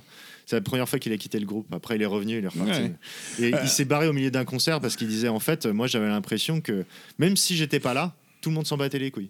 Tout le monde se tapait dessus dans la scène. euh, tout le monde faisait leur stage dive et ainsi de suite. tu pourrais Tout le monde s'en battait les couilles. Et en fait, les, ça fait un quart d'heure, je suis parti, tout. fout. les autres membres du groupe ont continué à jouer sans lui, tu sais, euh, Bah tranquille. ouais. Et C'est les mecs, pour- ils faisaient la teuf, tu vois. Pour l'ego, c'est compliqué, quoi, tu vois. Mais, mais euh, et puis et puis Rollins, c'est pareil, il était cramé de chez cramé. Tu- Il y a son journal dans, dans Get in the Van. Enfin voilà quoi. Il te raconte bien la, la vie que c'était. C'était genre les mecs qui vivaient en dessous du seuil de pauvreté, clairement quoi, tu vois. Ah, il est dans les laveries. Hein. Ils avaient, ah ouais. ils avaient une hygiène pas possible, euh, ils est- étaient couverts de blessures, de trucs et de machins, enfin voilà quoi. Donc euh, ouais, au bout d'un moment, t'as envie de faire autre chose de ta life quoi. Comme, euh, comme la nana de bleu, qui, qui joue dans Black Flag, qui, qui s'est dit mais fuck toutes ces Ça- conneries, moi je vais aller à la fac quoi. Ça gérait- ça gérait de grandir. Ça, gérait de Ok, grandir. Ok, vous, vous êtes en vacances. on n'est pas en vacances. Alors, mais, mais justement, il y, a eu un- il y a eu un tournant aussi, c'est-à-dire que la deuxième Ah, vague, ah, Début des années pardon. 2000. la, non, la deuxième vague justement euh, avec euh, le New York Hardcore, c'est la première fois qu'on voit des groupes de hardcore se pérenniser entre guillemets. Oui, c'est ce que je te disais, oui, qu'ils ont touchaient un ont salaire. marché. Ouais, ouais. Mais parce que parce qu'ils sont développés, ainsi ils, sont développés, ils ont eux ils ont ouvert des boutiques de, de tatouages dans New York, ils sont ouvert des, des trucs des marques de fringues, de ils sont Et puis surtout, ils ont, ils, ont- commencent ils ont à, pris le truc. ils- euh, ils commencent à attirer l'attention de majors aussi, quoi. Oui, c'est ça, c'était plus vendeur. il y a des majors qui commencent à voir euh, tout l'engouement qu'il y a autour de Sick of It All et qui se disent ah c'est cool, Bah ouais. peut-être qu'il y a moyen de se faire Ouais, du fric, sûr. tu vois. Sauf qu'entre temps, ils se rendent compte que un les les ventes quand on regarde les soundscans c'était c'était pas ouf quoi. Euh, Ça n'a jamais été très très ouf. hein, euh. c'est ça que comme les les mecs sont boycottés de toutes les grosses scènes bah, du Mm. coup euh, ils peuvent enfin ils ont ils- leur marge de progression elle est Mm. vachement limitée quoi puis au bout d'un moment les majors Vous savez, vous qui a été le plus gros groupe de hardcore, le, le groupe hardcore qui a le plus vendu? Black Sabbath. C'est Ed Ah, ouais, bah oui, Voilà. oui, c'est ça, ouais. Ouais. Ça te met un peu euh, à quel point c'est le, le moment où c'est arrivé le Et là, hardcore. on est- Et c'est là on n'est plus vraiment dans le. Et là, on arrive dans la troisième, Dans le métal. euh, oui, ouais. là, t'es dans le métal. Moi, je voulais juste revenir sur le fait que ces deux le, le- le hardcore est, est apparu aux États-Unis et en Angleterre en même temps et bizarrement dans un troisième pays et au même moment presque avant en 77 c'est au Japon Ouais, ouais. au Japon, il y a un groupe comme SS qui est Ah, apparu et fait qui, qui, avait- qui- qui- qui faisait déjà vraiment du hardcore, hardcore Ouais. quoi. Et ils sont apparus là-bas. Alors tu devrais aimer, il y a un groupe qui s'appelle The Staline aussi. je le connais, je le connais.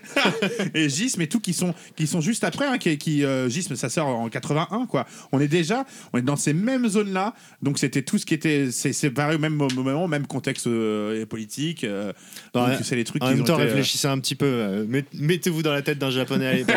on est là- Ah, wow, wow, wow, wow, wow. Moi, je fais on, pas ça. on hein. est, on est dans une société hyper oppressive où il y a un ascenseur social proche de zéro, si tu veux, qui est hyper urbanisé où tu as l'impression ouais. d'être une fourmi euh, dans une fourmilière.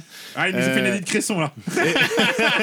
Et là, et là forcément, tu as, un Jello Biafra qui vient de gueuler dans les oreilles et qui Ah te bah dit oui. tu peux faire autre chose de ta life. Mais ouais, carrément. Ouais, ouais.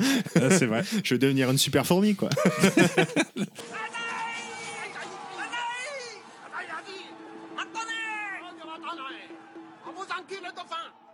老大给我子老 Et, et donc, dans cette seconde vague, alors on est à la seconde vague, fin de la seconde vague, quand même un, un groupe qui popularise le hardcore, tu vas me dire plus ou moins, mais je le sais, je suis désolé, ça l'est, c'est euh, les Beastie Boys. Quand Ah les Beastie oui, Boys explosent, Ouais. ils prennent le côté Boston et tout, et il y a ce côté punk un, un peu hardcore, c'est qu'ils Ouais. qui, qui- ils- les- traînaient dans ces groupes, mais eux ils explosent. Les Beastie Boys que, s'appellent Beastie Boys en hommage aux Bad Brains, les mêmes initiales, bébé, hein, initiales bébé, hein, vraiment.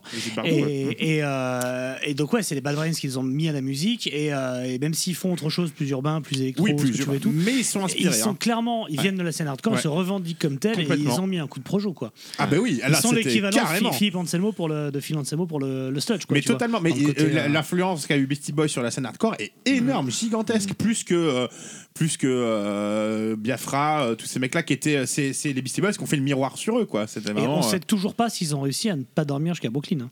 Non, On t'es a- sûr. Personne n'a eu la réponse Mm. encore. Non, mais c'est vrai qu'il y a pas mal de groupes de hardcore qui ont fait des ponts comme ça, justement. Bad Brain, c'est évident que ça a fait un pont avec la avec la scène euh, comment dire la scène reggae quoi moi je me souviendrai toute ma vie de la fois où où je où euh, je pionce chez un copain qui était genre un qui est qui était histoire vraie hein, un rasta blanc à Strasbourg ok ça vous donne Oui, comment il ça vous donne le personnage et le mec me dit ah ouais moi j'aime bien le hardcore justement j'ai un album de Bad Brains j'étais là, genre Mais les- c'est vrai que les albums de Bad Brains, tu les retrouves hein, chez euh, les Reggae Man, chez euh, Ouais, ouais. Les, les fans de trio. Comme les albums de Hybrid, tu les retrouves chez les fans de métal. Et donc, qu'est-ce qui se passe après, euh, après la seconde vague Le drame, j'ai envie de te dire. Bah, Le- le- alors, il y a deux, il y a deux, ça, y a deux drames. un petit, un petit coup de projet sur la scène française Ah, bah oui, de, vas-y. la, scène- de, de- de- de ce qu'on a, on a parlé rapidement tout à l'heure en plus de Kickback. Euh, là, là, à mon avis, c'est un domaine que tu maîtrises. Là, un, non, un petit peu au moins l'histoire de la scène française, il y a eu pas mal de groupes. Ah, Il y a eu, il y a eu Black Bombay, les premiers albums de Black Bombay. Il y avait Était Black. Bombay, il y Mhm. avait, pff, je sais plus, euh, il y en a eu tellement, Archangel. franchement. Euh, Ah, c'est Archangel, belge, c'est belge, Archangel. ouais. Ouais, Mais en même temps, euh, c'est- oui. belge francophone qui tournait euh, Oui, surtout en France. oui, qui et- tournait surtout en France. Et ouais, non, Ouais. il, pa- il passait, il passait beaucoup de temps en France. Et euh, Archangel, c'est euh, comment dire Là, clairement, on rentre dans le dans le hardcore à la, à la- All Out War, quoi. C'est-à-dire euh, All Out War, c'est si pareil pour les métalleux euh, qui qui veulent mettre euh, tremper leurs doigts de pied dans le hardcore. canailler, ouais. All Out War, c'est euh, genre. Euh, l'équivalent de Slayer dans le hardcore. C'est-à-dire que c'est, c'est, c'est- enfin, franchement, hein, Des super riffs et des solos pourris, c'est ça Des les morceaux- solos- les morceaux d'araignée. Ouais. Non, mais c'est, le rouleau compresseur, quoi. Ouais. c'est le Ouais. rouleau compresseur, ce machin. On a parlé tout à l'heure, il y a eu la guérilla. C'est ça, la guérilla. Et comment s'appelle ce, ouais. ce groupe-là, euh, pareil, euh, qui, qui était dans ce même truc, qui font, qu'on fait beaucoup d'ouvertures pour avait un groupe qui s'appelait Hard Times, il me semble aussi. Avec un Euh, Black. Euh, Ah, c'est un- Ah oui, euh, si, attends, putain, bien sûr. Mais oui, tu vois Euh, que. C'est pas Committee, mais c'est. Euh... Ah, Révoque. Non, je pensais Non, pas à ça, je pensais pas à bien avant. Mais il y a Je quand même un black je dans pensais à bien Révoque. hein, Je suis pas mal. hein. je pensais à bien avant. Euh, voilà. Et, et on a l'apparition euh, au même moment, euh, enfin à la fin de la New York Hardcore plutôt. Il y a un label qui se crée avec euh, le premier truc de Scrimo, quoi. Tu vois, les. Les t'as le Scrimo, t'as le Ouais. début de l'Emo-Core. En. France, c'est toujours. non Attends, non, on n'est pas en France, mais on est Non, pas, non, non, mais t'es- mais on est pas en Re- France. Restons en France Oui. deux secondes Ah, parce dans que tous je les pense, sens, je pense qu'il faut parler un peu de kickback quand même. Bah, je pense. Kick- kickback, c'était genre. Je euh, laisse parler de kickback, je m'en vais. Je me casse, je vais chercher mon produit.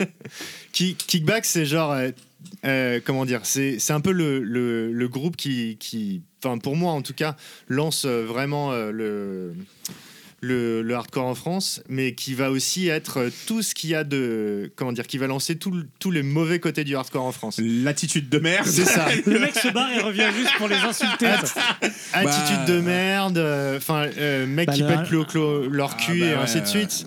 Mais en même jusqu'au temps, boutisme que soit, soit t'es fanatique, soit tu détestes. Je pense que tu peux pas être mitigé sur Kickback, quoi. Ouais. Mais justement, c'est ça, c'est ça qui va leur faire de la presse. Tu sais, il y, y a des gens qui disent qu'il n'y a pas de mauvaise presse, mais en fait, euh, quand tu vois Kickback, il y a de la mauvaise presse. hein. Je suis désolé, mais euh, le- a- après, le fait est que le, le fait est qu'ils ont quand même euh, réussi à, à se créer un style à eux, et ainsi de suite, un son à eux, et c'est pour ça qu'encore aujourd'hui, même même des Américains parlent de Kickback, quoi. Mm.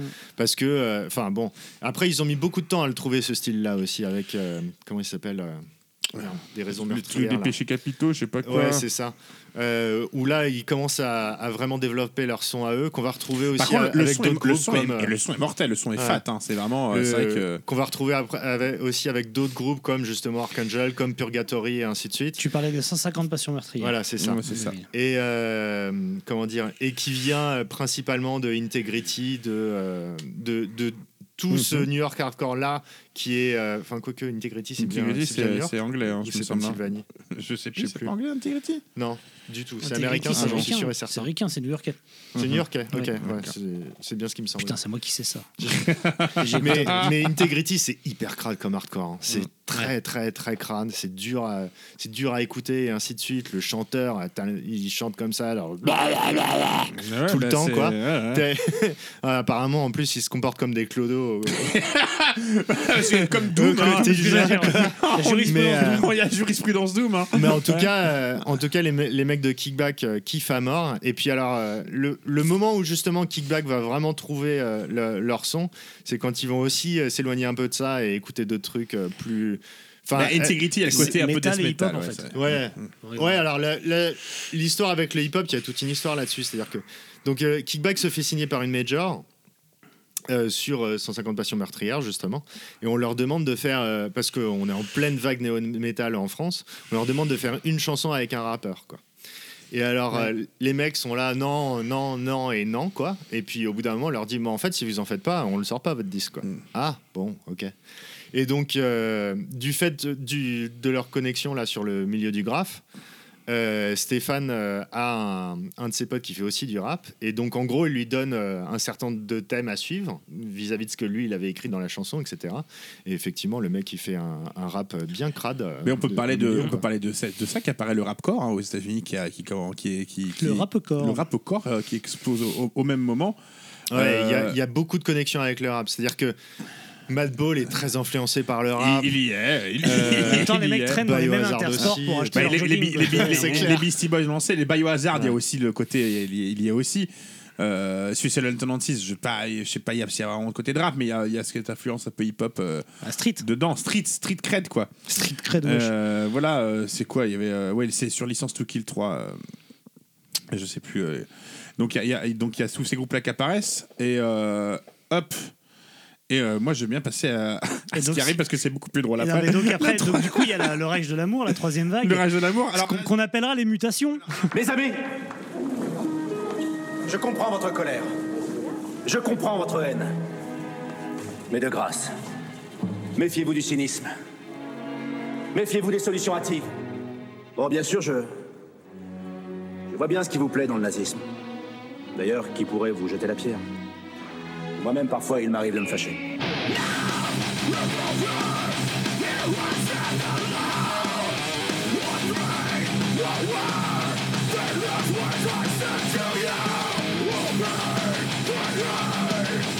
Le metalcore. où l'histoire d'un garçon de ferme un peu attardé capable de parler aux animaux a été un échec commercial retentissant que beaucoup de critiques ont qualifié de pire nanar de tous les temps.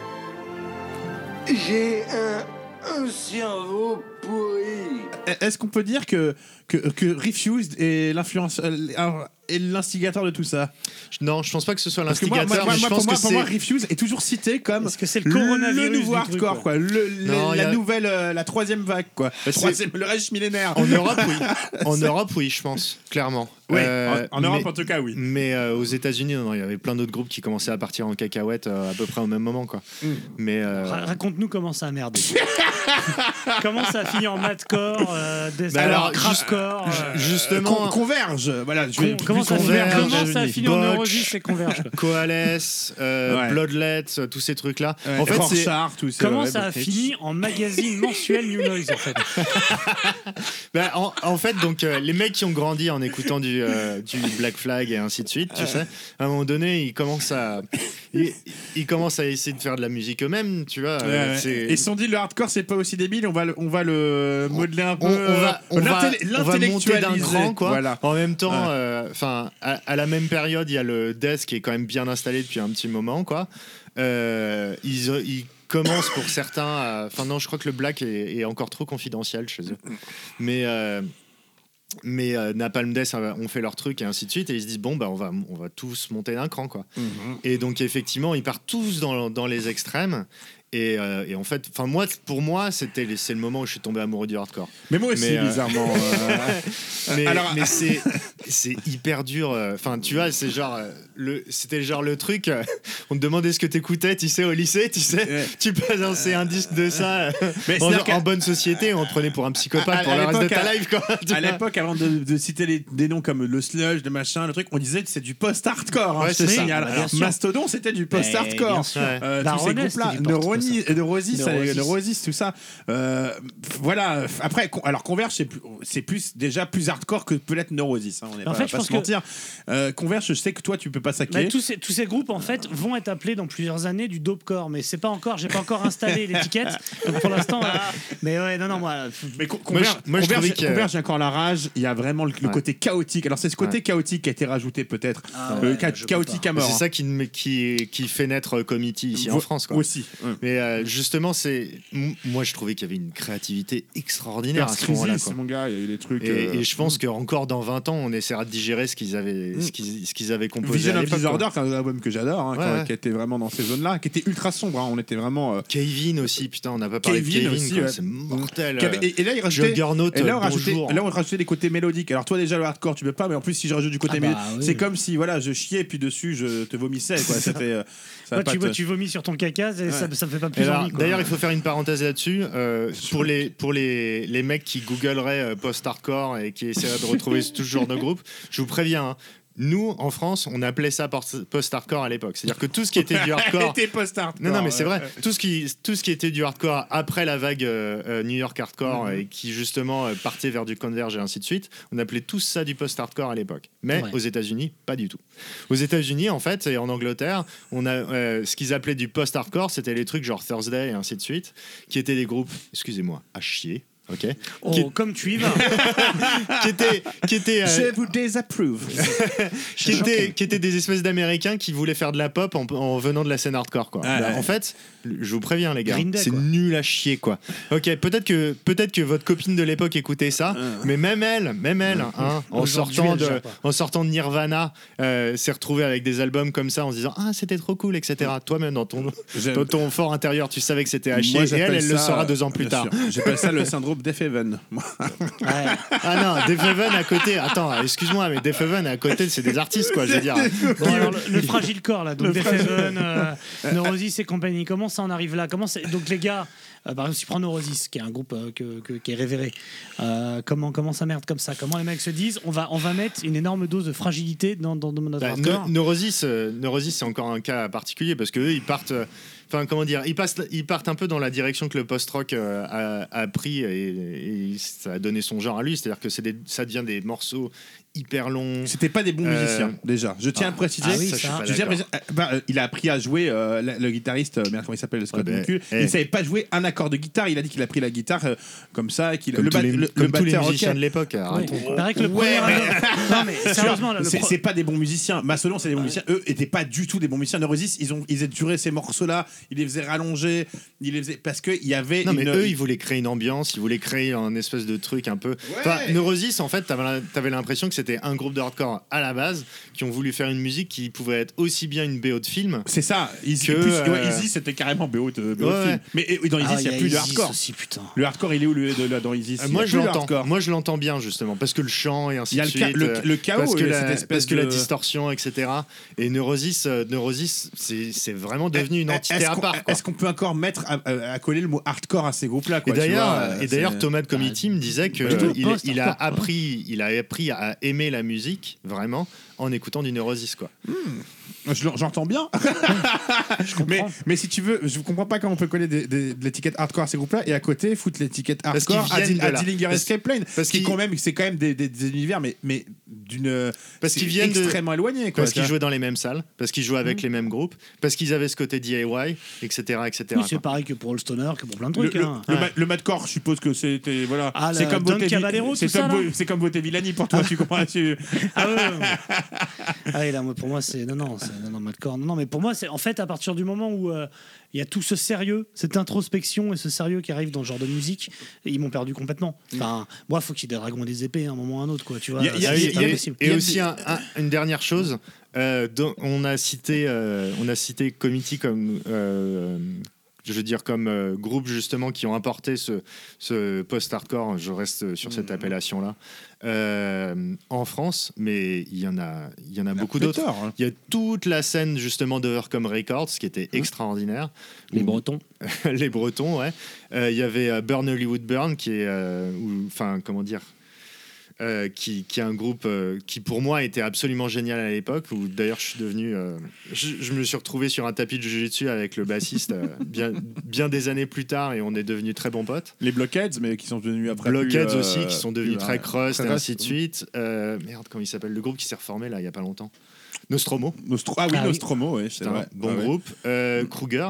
Ah ouais, Kruger, très, Mais très, très Kruger, bien. ça marchait, je sais pas pourquoi. Je sais pas, je pourrais pas te dire, mais Kruger, j'aimais beaucoup. Parce qu'ils avaient. Kruger, ils étaient, ils étaient beaucoup moins brutistes que les autres. Oui, c'est possible que. C'était beaucoup moins brutistes, euh, Tu m'étonnes. mais, mais c'est pareil, tu regardais un concert de Kruger, le chanteur, il avait repris euh, toute la formule de Henry Rollins, euh, Iggy Pop et compagnie. hein. Récemment, des groupes comme Fange, hein, euh, qui, qui, ont, qui, qui sont ultra chaotiques aussi sur scène. Oui, euh, ce côté voilà, il y a- il y, a vraiment, cette idée de chaos, mais là on est dans un sludge euh, extrêmement Ah, métal. ça reste Enfin, hardcore. Je avec pense qu'ils se rendit plus de, du hardcore que du sludge. Hein, c'est pas. Le chanteur, le chanteur, ouais. Après derrière, euh, derrière, il y a un background métal, presque métal extrême. Tu vois. Mhm. Après, Et- moi, il y a ces groupes de hardcore mélodique qui sont nus. Moi, il y en avait que j'ai beaucoup aimé. Plainsmith Second for Stars, que j'ai adoré. J'ai- J'accrochais plus ces groupes-là que les groupes comme. J'ai aimé Terror, par exemple. T'as le t-shirt de Terror. Mm. Terror qui était resté dans ce côté euh, euh, hardcore bas du front. Mais bas Ouais. du front, bas du front, tu sais, Ouais. tous ces groupes-là. Death Before Dishonor. Ouais. euh, Il y, a- il y a eu quoi Les groupes. euh, Il y a eu du hardcore anglais aussi. Ouais, euh, alors justement, tous ça, ces trucs-là. ça euh, c'était la réponse aux, groupes qui partaient en couille, et qui partaient Oui, vers le ça, et ainsi de suite. dans le. C'est- Judge, des- tu vois, c'est trucs, c'est euh, des mecs justement qui ont voulu euh, ra- euh, recréer euh, le, le hardcore qu'ils avaient entendu avant, quoi, Mhm. qui était le hardcore des Chromags ou, ou même encore avant de Black Flag et ainsi de suite. Donc des Terror, des euh, comment il s'appelle, euh, Death Before Dishonor et ainsi de Mhm. suite. Madball continue de tourner à cette période-là. Euh, Agnostic Front euh, sort de leur euh, période Oi, qui pour moi d'ailleurs était leur meilleur. On, on avait, on avait à l'époque, Euh, tous les deux ans, ou chaque année, le Persistance Tour qui, qui arrivait à Paris, Ouais, donc il y avait, ouais. qui réunissait tous ces groupes-là, hein, Et- Headbreed, machin, truc. Et avec- justement, et, et Hatebreed devient le groupe, le groupe fer de lance. Et Hatebreed, en fait, ils deviennent fer de lance pour plusieurs raisons. D'une part, parce qu'ils ont sorti quand même deux albums qui étaient mortels pour moi, euh, Perseverance et Rise of Brutality. Euh, du coup, ils se font signer dans une major. Le chanteur, qui euh, justement est un putain de hustler, comme on dit euh, en anglais, c'est-à-dire qu'il essaie de, il, il essaie de faire tout pour que son groupe soit dans les meilleures positions. Jimmy Jasta, oui, c'est un, Ouais. un- un- dans ouais, les festoches et ouais. ainsi de suite. Il le dit ouvertement. Il Ah disait Moi, j'ai vu trop de groupes. J'ai vu trop de groupes justement se faire se faire niquer. J'ai vu trop de groupes, euh, comment dire, vivre sous le sous le seuil de pauvreté et, et, euh, il, a, il a- se- il a créé ce- cette espèce de caravane justement, il ramenait tout le monde, les groupes comme euh, mais à l'époque il y avait euh, tous ces groupes là, Unearth, tu sais, Ouais. euh, qui ramenaient avec lui dans le Persistance Tour, tous ces Ouais, trucs un peu euh, Mais et puis surtout, et ça on le sait pas trop en France, mais surtout il présentait MTV. Ah oui, il Ed présentait, euh, il Ed présentait Ah oui, Banger Balls, c'est vrai qu'il avait compris les Banger Balls. Parce que Et- sur MTV, c'était ultra populaire. ce- Mais c'est ça, Cette et- période du hardcore a été en tout cas ultra populaire C'était une MTV. émission Mais extrêmement. non, euh, justement, c'était pas ultra populaire. Et il le dit lui-même. C'est-à-dire que lui-même, en fait, euh, de, de fait de sa présence dessus, faisait que il, euh, Il faisait un coup de projecteur. il faisait un coup de projecteur, mais Ed Banger Ball, il voulait pas de hardcore. Ah ouais. Il ne voulait pas Mais c'est passer des de groupes qui marchaient aux États-Unis comme ça, tournait pas mal. hein. Ça tournait, mais, euh, mais ça passait pas. euh, comment dire, ça passait pas à la télé, ça Alors, passait je- pas je sur sais- MTV. je sais eu- sais alors que pour- pourtant, il y avait des groupes de death qui passaient sur MTV. Oui, bien enfin. sûr. Alors je sais qu'il y a eu une, une vague qui a plu et qui était un peu plus en dehors. C'était ce groupe de le, le- le- le- le hardcore catholique, tu sais, le hardcore blanc, comme les, les trucs comme Le Bleeding. Bleeding Through, euh, Ouais. tous ces groupes-là qui étaient apparus et qui, Alors faisaient- là- qui étaient ultra catho et qui étaient carrément Là, sur scène. là on rentre vraiment dans le metalcore euh, Et là, c'est ricain, ricain. Ah oui, c'est ça, les Dying, tout ça. Exactement. ouais. Ouais, sous ces groupes Ah de oui, mais metalcore. là, euh, oui, là c'est le metalcore. C'est-à-dire que là, là c'est la mutation, c'est le, le coronavirus. ouais, c'est ça. Ouais, ouais. C'est c'est le cancer, quoi. Donc on, on va mettre ça de le côté. coronavirus du hardcore. Mais c'est justement ce- cette espèce de tournant où euh, le côté euh, post-hardcore, metalcore et ainsi, enfin pas post-hardcore, enfin je veux dire post-hardcore et madcore euh, commence à, à muter dans des espèces de gimmicks Mm. et c'est là où c'est là où ça perd de voilà. son intérêt quoi. Alors qu'est-ce qu'il en reste du hardcore maintenant? En On est en Attends, 2020. attends. Aujourd'hui, dans le hardcore, il y a une autre vague qui, qui vient de se finir là où on arrive plutôt à la fin, je le pense. cinquième Reich. Reich. Y a- on a eu une grosse vague de hardcore qui était très influencée par le black et qui Ah commence, oui, oui, c'est vrai. qui Ouais, commence à prendre sa fin là, Ouais. j'ai l'impression. Donc euh, les groupes genre euh, Trap Them, Trap Them, ça a été le fer Ah de lance. Ah ouais, oui, il y a des passages blagues dedans, ouais, des trucs. euh, Très black. Mm. C'est très influencé par la scène suédoise et ainsi de suite. Ça a bien marché. Ben, euh, Black Dahlia Murder, Ouais. euh, Death Heaven, Ouais. euh, tous ces groupes-là. Et là, j'ai l'impression qu'on commence à, à voir la fin du que c'est chiant. Trap Them, eux, ils en ont eu marre justement de tourner comme des malades et de pas avoir de l'argent Mm. rentré, quoi. Ce que je comprends. Euh, C'est vrai qu'ils ont fait des squats eux aussi, des, des petits. Ils allaient jouer au Rodburn pour toi et mais tout. alors ça que putain, ils décollé. avaient des, ils avaient des C'était bagarre mais- sur scène. quoi. Pouah. Puis il y a eu tout ce qui est euh, Fuel of Hell, tout ça, des trucs assez Ouais. sludge, euh, Ouais. core, machin. Mhm. Eux, Et par contre, ils continuent de tourner. Ouais, mais oui, parce qu'en plus, ça, Ouais. il y a un, côté arty qui plaît, mais euh, moi, tout ça, ça sonne pareil, j'en ai marre. Alors après, il y a des groupes qui récents qui m'ont plu. All Pigs Must Die, j'aime beaucoup. Ouais. Euh, c'est des groupes sur scène que j'adore voir. euh, voilà. Alors que je suis pas forcément spécialement fan de Converge, c'est le même batteur, hein, je crois. Euh, ouais, t'as raison, tiens, oui. ouais. Et euh, donc ouais, c'est un groupe que j'aime, que j'apprécie euh, beaucoup. Euh, après, il y a eu euh, des groupes, je sais pas si on peut vraiment dire les rapprocher hardcore, mais euh, des groupes comme les premiers Unsane. Unsane, il y a quand même, c'est Bah, quand si, même, si, si, c'est je quand même hardcore. Quoi. Alors, Unsane, je- il y a ce côté noise qui était vraiment, euh, qui me plaît, euh, qu'il y a eu dans les premiers Quicksand aussi. Euh, voilà, ça c'était des, euh, c'est une scène qui m'a Bah, plu. quoi. justement, ça, c'était les, premiers mecs qui commencent à partir justement dans la direction euh, madcore et ainsi de suite. Quoi. Oui, Moi, c'est vrai, Moi, ouais. j'adorais Coalesce à l'époque. Coalesce, J'étais ouais, archi fan. Leur album, qui maintenant est absolument introuvable sur les trucs de streaming et ainsi de suite, mais leur album euh, où ils avaient fait des reprises de Led Zeppelin, il était monstrueux. Ouais. Un Coalesce, c'est alors que était c'est- c'est un groupe qui a tout pour te plaire en plus, Mathieu. Ouais. Les discours qu'il a sur scène, tout Mais ce côté. c'est le, mais c'est le problème, je, je, je me sens extrêmement mal en, en présence de, de, de gens de gauche. Si, si, si vous pensiez, si vous pensiez que vous saviez, mes avis politiques. si vous, si vous pensiez que vous, vous, comment dire, que vous saviez ce que c'était que Black Dog, choper, euh, ouais, Ouais. euh, choper le, la reprise de Black Dog par Coalesce, c'est Yes. bagarre. De Alors chez après, un groupe aussi qui a Oui, popularisé le Migrant truc, euh, c'est c'est, euh, c'est c'est Mike Patton avec Face No More et Mike Patton notamment avec tous ses side projects plus ou moins hardcore hein, les uns Ouais. des autres hein, il a fait quand même Bah, des le trucs dernier, là, il a fait du hardcore. il a fait du Le son dernier c'est Jean-Michel clairement Vanier, là euh, Dead, mon Dead non, je machin, sais pas, là. Dead truc là, c'est du Cross. hardcore, Dead Cross. Bah, il a, il a, Et cette influence, hardcore euh, qu'il a toujours revendiqué, hein, qui était peut-être pas ultra visible dans Face No More, mais euh, mais, mais elle y est. Et donc avec tous ses projets annexes, oui, il a, il a toujours perpétué ce truc. euh, euh, notre ami euh, Mick Python. Mick Python, ouais, Pippington. Donc voilà, je reviens à la question, c'est qu'est-ce qui reste du hardcore en 2020 maintenant euh, à Headbreed, c'est plus, ils ont réussi à, à- à exister, à- enfin à survivre, j'ai envie de te dire, plus qu'exister. Euh, ils s'acoquinent maintenant avec avec Avec lui, il fait featuring partout. avec Crowbar, Avec le mec de- euh, Kirk Weinstein, voilà, il a il- fait-. Euh, Jasta, il est très pote avec euh, Kirk Weinstein. Oui, il l'a il il l'a fait jouer sur scène. Et là. il est très pote avec Ice-T aussi. Ils ont fait Kingdom Donc, of Soul ensemble. Maintenant, à chaque fois qu'Ice-T sort un album, il y a Jasta dessus. quoi. Ouais, clairement. Il y a des trucs qui sont sortis récemment, les Shrine Builder, qui sont ouais, qui est un peu toujours. Builder Ouais, oui, Tu ouais, vois, trucs c'est comme ça. Euh, les- on en parlait du dernier album de Saint-Vitus qui est du hardcore. Oui, le dernier album de Vitu, tu l'as écouté, Mais hardcore dans, dans le sens, dans le sens noble du terme. tu Non, mais il y a, il y a un côté vrai euh, Kaira punk hardcore, ouais, avec des moments hyper ralentis. Moi, ça, ça me parle à mort. Mais c'est, on en revient à la théorie du poivre. Là, pour moi, c'est, poivré à fond. Mais, euh, et, alors- et donc, ouais, il existe toujours. Bon, Terror, c'est le groupe qui, qui ont cartonné. Et moi, je voulais parler de Terror, groupe. le- enfin, de, là à dire cartonné, je sais pas, mais en tout cas, Ah, ça, ça joue, tourne, ça voilà. joue beaucoup, ça tourne Les- beaucoup. les récents, ce qu'on a vu C'est là, C'est euh, encore un groupe qui fait 330 euh, scènes par an. Le groupe qu'on a vu récemment. Pour les musiciens qui se rendent pas forcément compte. Euh, c'est quoi le groupe avec les euh, Aurore? C'est ça qui font un peu du rap. euh, Ah oui, et c'est des vrai. trucs, euh, Ultra, Aurore les, avec, qui euh, font deux des lives airs, un peu, un, Ah un oui, peu ouf. oui, ça, j'ai et, pas le truc que t'as- et le encore. truc que t'as aimé, toi, Hellfest Nasty, je crois, qui, qui Ah font ouais, quoi ouais, ouais, pas. Ah oui, d'ailleurs, putain, on a complètement, racaille à mort, on, a complètement oublié de parler du beatdown. Racaille. Beat- Ah, le, voilà, le beatdown. le, le beatdown, alors le- il y a un côté groupe- mongol, on y est quand même. hein. Ouais, ça, ça, on est bien dedans. Il y a un groupe de New York qui s'appelle Bulldoze qui commence à, à faire ce style, quoi, qui est en gros du. T'imagines, t'appelles Bulldoze, tu fais du beatcore. euh, le beatdown, il y a un moment. Euh, le, le, le beatdown, c'est genre euh, du, du hardcore à deux à l'heure, quoi, avec des riffs hyper lourds et c'est hyper bagarre, quoi. Mais, mais, Ça mais plaire, ça. malheureusement, malheureusement, ça a influencé beaucoup trop de groupes en Europe pendant une période, dont Nasty, dont euh, Knuckle Dust et. Ah, euh, Knuckle Dust, ouais, ça, ouais. Ouais, euh, mais Knuckle Dust c'est quand même beaucoup plus rapide parce qu'eux ils aimaient bien jouer avec des punks aussi. Mhm. Et on avait Providence en France. Et Nasty, Oui, c'est bien Et alors. Providence, euh, je pense que à eux seuls, Providence, ils ont fait vivre la scène pendant genre 10 ans. Quoi. Ouais, Parce qu'il a son, euh, son, sa distro, label, tout ça. Ouais, parce il qu'il a organisait beaucoup de concerts beaucoup de et tout, concerts, bien sûr. Bisous, Euh, Johan. Et euh, mais le fait est que Providence c'était mortel sur scène. Quoi. Euh, Ce qui, ce qui reste, moi, je dirais, du hardcore en 2000 en 2020, pour répondre à ta question, Mhm. c'est que maintenant que c'est une scène assimilée, digérée, euh, bah, ça a sa place. Il y a la Warzone euh, au Hellfest Ouais. qui, fait, qui fait énormément de place au hardcore punk, Mhm. hardcore punk et compagnie. Ça se mélange. Il n'y a, plus- il y a plus le danger qu'il y avait avant. Enfin, voilà. Et donc, il y a. Ouais. Il y, a des, concerts qui sont bien bagarres quand même. Non, mais c'est, des- pas c'est pas ce que c'était il y a 20 ans, c'est que tu vois.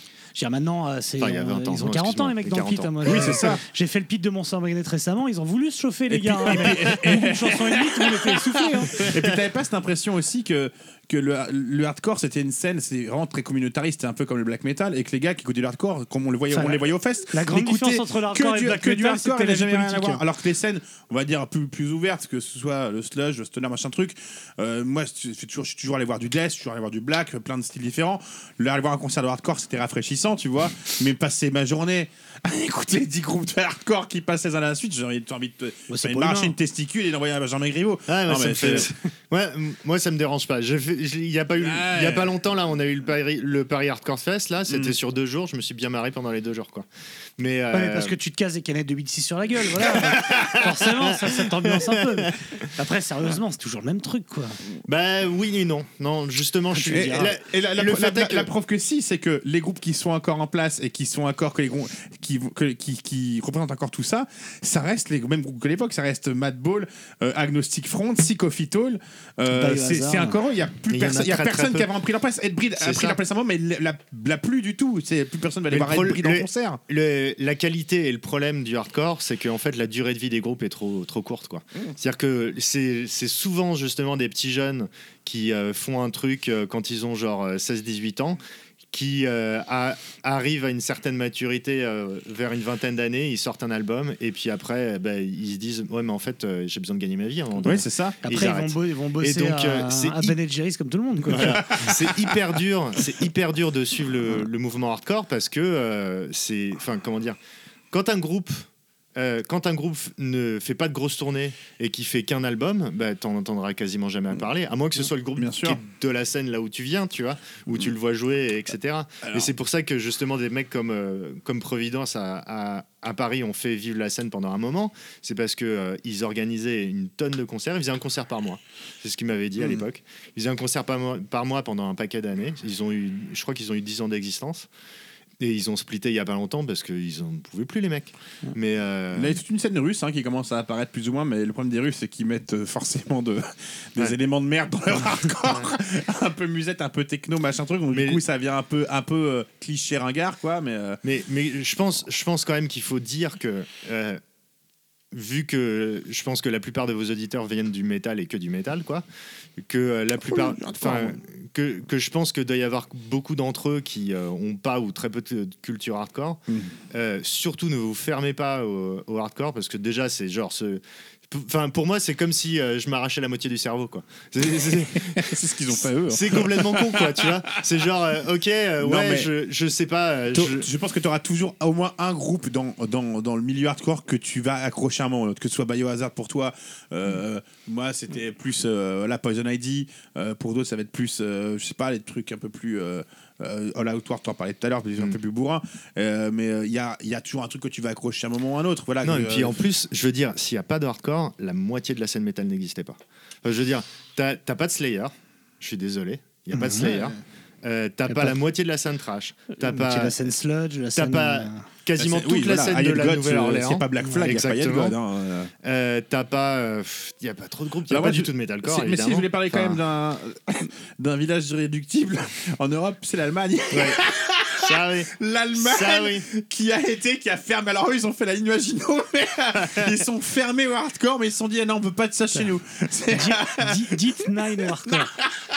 Non, mais en même temps, c'est une chanson. sais, la pancarte en- C'est- C'est une chanson, c'est une chanson, c'est un style de musique, le hardcore ou en Birkenstock, tu te fais hyper mal aux ongles, quoi, tu vois. C'est pas du tout prévu pour ça.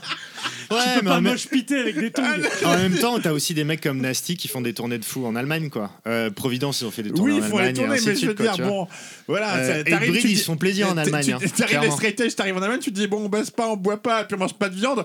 Mon gars, tu sors avec une bratwurst dans le cul et une lager au milieu du visage. Ouais, mais tu en vois. même temps, en même temps, en Al- en Allemagne, ils kiffent les végétariens, alors forcément, il y a des groupes Ils qui sont leur quand plaisent. même en quoi. avance, hein. La belle Allemagne. La grande Allemagne. La- Non, il y a des trucs récents qui, qui après donc on a on peut parler aussi du power violence qui est, qui est, qui est apparu après donc les groupes comme DeLorean euh, euh, C'est pareil, ACDC, il n'y a, il y a euh, pas de hardcore, il n'y a pas Pantera. Oui, dire, ben Phil oui, Anselmo, voilà. il l'a- il il crié sur tous les toits. hein, Oui, que c'est un fan de Il n'y a pas de hardcore, il n'y a pas Pantera, et il n'y a pas Pantera. La scène hardcore se développe beaucoup moins dans les années 90 aussi. C'est vrai que Il Pantera, on pas parlé, mais ça a été quand même, oui, euh, quand même euh, bonne influence. Ah bah, en fait, euh, Phil Anselmo, il disait euh, Moi, j'ai- poussé les mecs à faire. euh, euh, à changer de son et à sortir du glam parce que j'ai vu Agnostic Front sur scène et je me suis dit c'est trop bien quoi. Hmm. Mais après, il a fait, oui, lui, il a même fait ce truc de hardcore. Il a fait son Super John Twitter, il a fait. euh, Ça, c'est la, ça, c'est la vie d'Anselmo. Il voit un groupe sur scène, il chante tout. Donc, euh... T'en as une chance que justement, il n'ait pas vu Jean-Jacques Goldman Et sur même scène, le- parce qu'on même- n'en serait pas là. Et même le black metal, hein, je veux dire, les choix de production du black metal et ainsi de suite, c'est quand même. euh, Enfin, Alors après, Darkthrone, ils sont bien sûr. hyper influencés par Alors, le. après, le moi, je hardcore. pense qu'en 2020, ouais, le, le hardcore continuera. Après, l'esthétique sera peut-être plus la même. hein. Ça sert à rien de foutre hein, maintenant un, un drapeau de Trump sur scène. Et le bruit, c'est c'est devenu. Tu sais, tout vu que tout le monde le fait, c'est pas propre à la scène hardcore déjà. Mm. Et euh, je pense que ouais, le, le côté gang, c'est fini aussi. Hein. Tu l'as plus. Ouais, heureusement euh, d'ailleurs, putain. Oui, ça, ça fait beaucoup Mais de ça mal. maintenant, ça, ça, ça, maintenant, c'est dans le hip-hop, c'est-à-dire que c'est un autre style. Même euh, moins. Le, le côté gang, tu l'as, il a disparu. Même dans le hip-hop, hein, il est, c'est pas populaire du tout de faire de. Tu fais plus de trucs de gang, quoi. C'est pas. Donc ouais, là, là, il y a toujours le côté. euh, bah, le, le c'est- ce serait du hardcore écolo, quoi. Non, mais je pense Ouais, qu'il il y a un peu de ça. ouais. Je pense. Ah oui, on n'a pas parlé d'Earth Crisis en parlant d'écolo. Bah, si, ouais, on, a, on peut citer Earth Crisis, mais ouais, enfin, ça va être un. un- Coalesce c'était très écolo aussi, hein. Ouais. mais il va y avoir, oui, cette. euh, Moi, cette je pense que le, hardcore est devenu ma théorie du poivre. Ça veut dire qu'aujourd'hui, c'est des éléments infusés dans énormément de musique. Ouais. Et du coup, le Ça a hardcore, hyper. euh, le hardcore pur et dur, on va trop trouver trois puristes et demi, mais plus personne va vraiment créer un groupe en faisant du hardcore pur. Par contre, des éléments de hardcore vont pendant très longtemps rester dans les groupes de métal, Ouais. de post-rock, Mm. de. euh, Enfin voilà quoi. Pour moi, c'est un style qui a eu un impact culturel euh, hyper important. Je, je sais plus quand j'étais euh, avec une bande de une bande de hipsters anglais et en fait, à un moment donné, les mecs me, me, me demandent.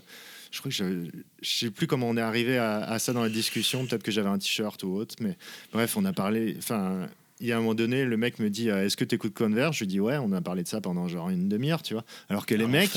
Alors que les mecs, ils écoutent que de la pop, quoi.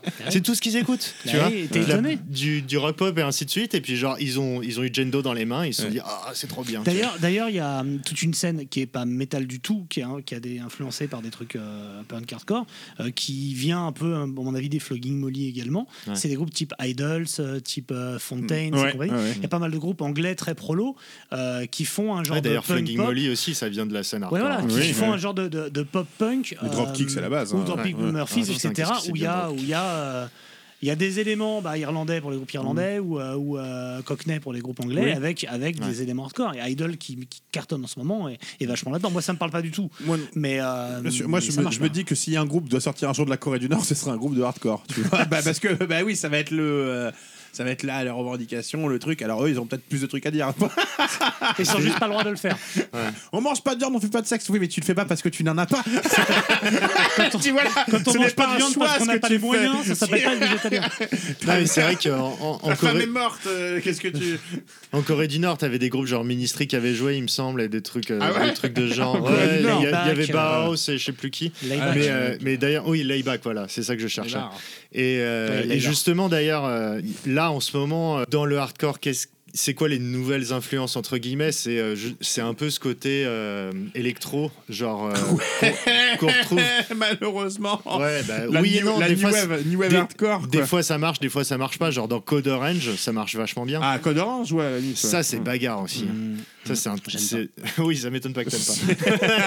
C'est Mais vrai qu'à un moment, je suis un peu prévisible. mais, mais ceci dit, je pense qu'on serait sur scène, on serait tous en train d'halluciner, quoi. Parce que pff, c'est c'est hallucinant. c'est- T'as l'impression que t'as pas un chanteur, tout le monde chante en fait.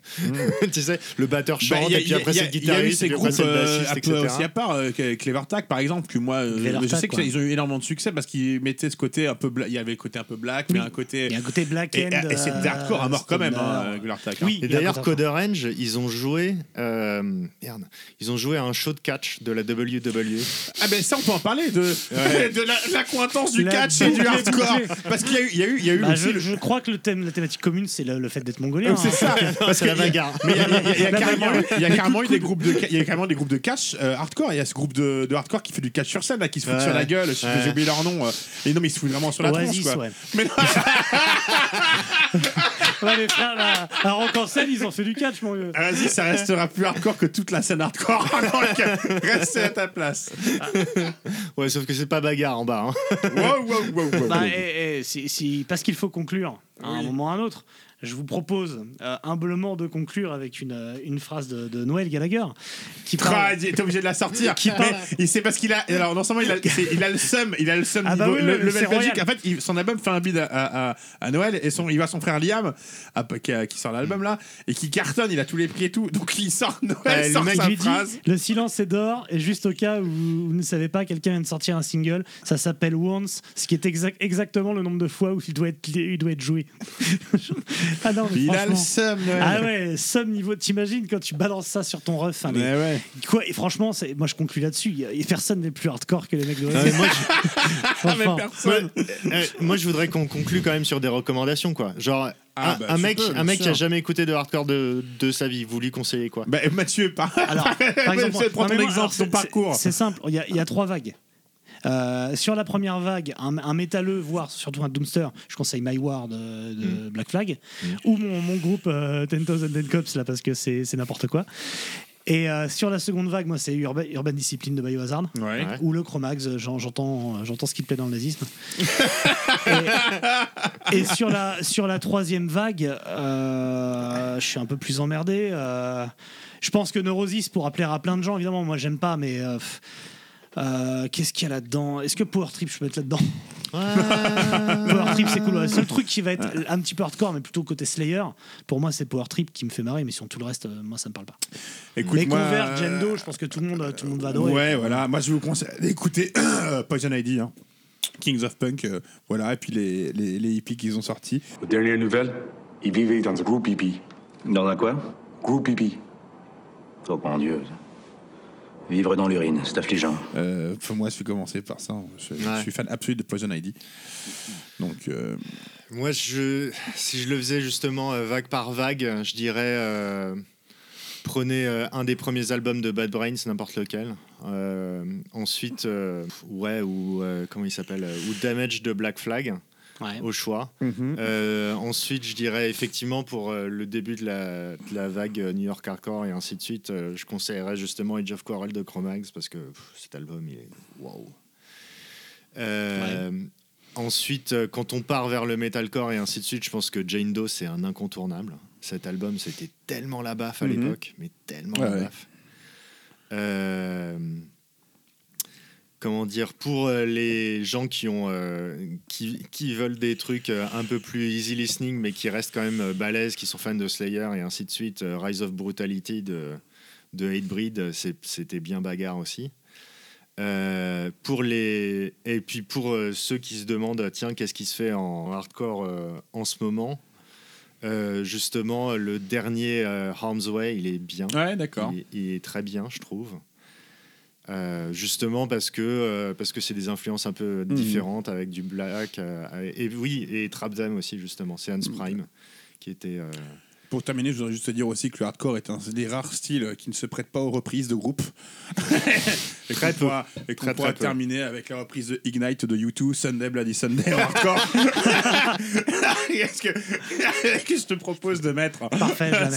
Il y a, Non, non, non, il y a mais- un groupe, il y a un groupe de hardcore. Il est pas Attends, d'accord, je suis il y a pas un groupe- d'accord, il est pas d'accord, mais je suis désolé, il y a on va un le groupe- faire. Attends, il y a un groupe connu de hardcore, j'avais vu ça dans le reportage qui a splitté parce que le guitariste commençait à être fan de U2. ah oui ça me dit quelque chose ça Ah, merde les, les mecs ont dit stop parce que le mec commençait à fan de YouTube, il devenait dingue. Et, euh, voilà. et, et moi, je, dernière, euh, avant de couper, un dernier truc euh, pour ceux qui, comme moi, euh, aiment le poivre, mais juste, euh, Un juste saupoudré poivre. sur des bons plats.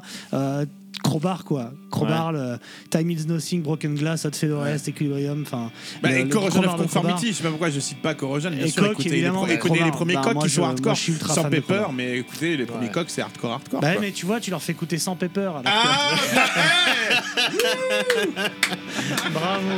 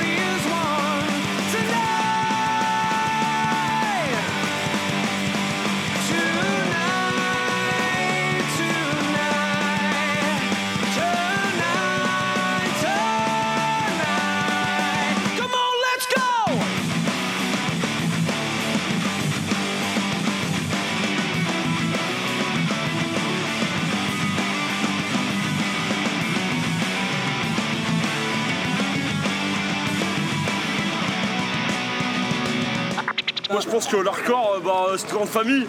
Et puis euh, c'est un mode de vie avant tout. Ça a été hyper intense comme expérience. Tu sais, en fait, j'ai. Je l'ai joué à fond. J'ai vu des tas d'attardés avant de m'y mettre. J'ai passé du temps parmi eux à les observer. J'étudiais tous leurs leurs trucs d'attardés. Cela dit, j'ai toujours trouvé que le principe d'observer, si l'on s'en tient qu'à ça, est un chouïa rudimentaire. Il faut parfois descendre au fond de la mine, chercher le filon émotionnel, et là atteindre la source même de la douleur pour mieux la vivre. Tu vois? Ouais, ouais, la vivre. Bizarrement, en fait, il suffisait que j'arrive à m'accorder à moi-même le droit de penser que c'est pas grave d'être bête ou un peu simple. Un peu abruti. Ouais. Un peu abruti total. C'est ça, un peu abruti. Un demeuré. Ouais. Dans le genre débile profond comme t'en vois qu'un dans ta vie. Hey, hey, move, it's the way you move. Gonna make you sweat, gonna make you.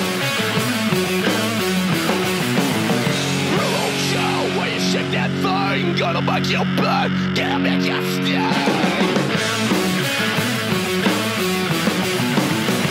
Yeah, baby, when you walk that way, watch you run a trip, can't keep away.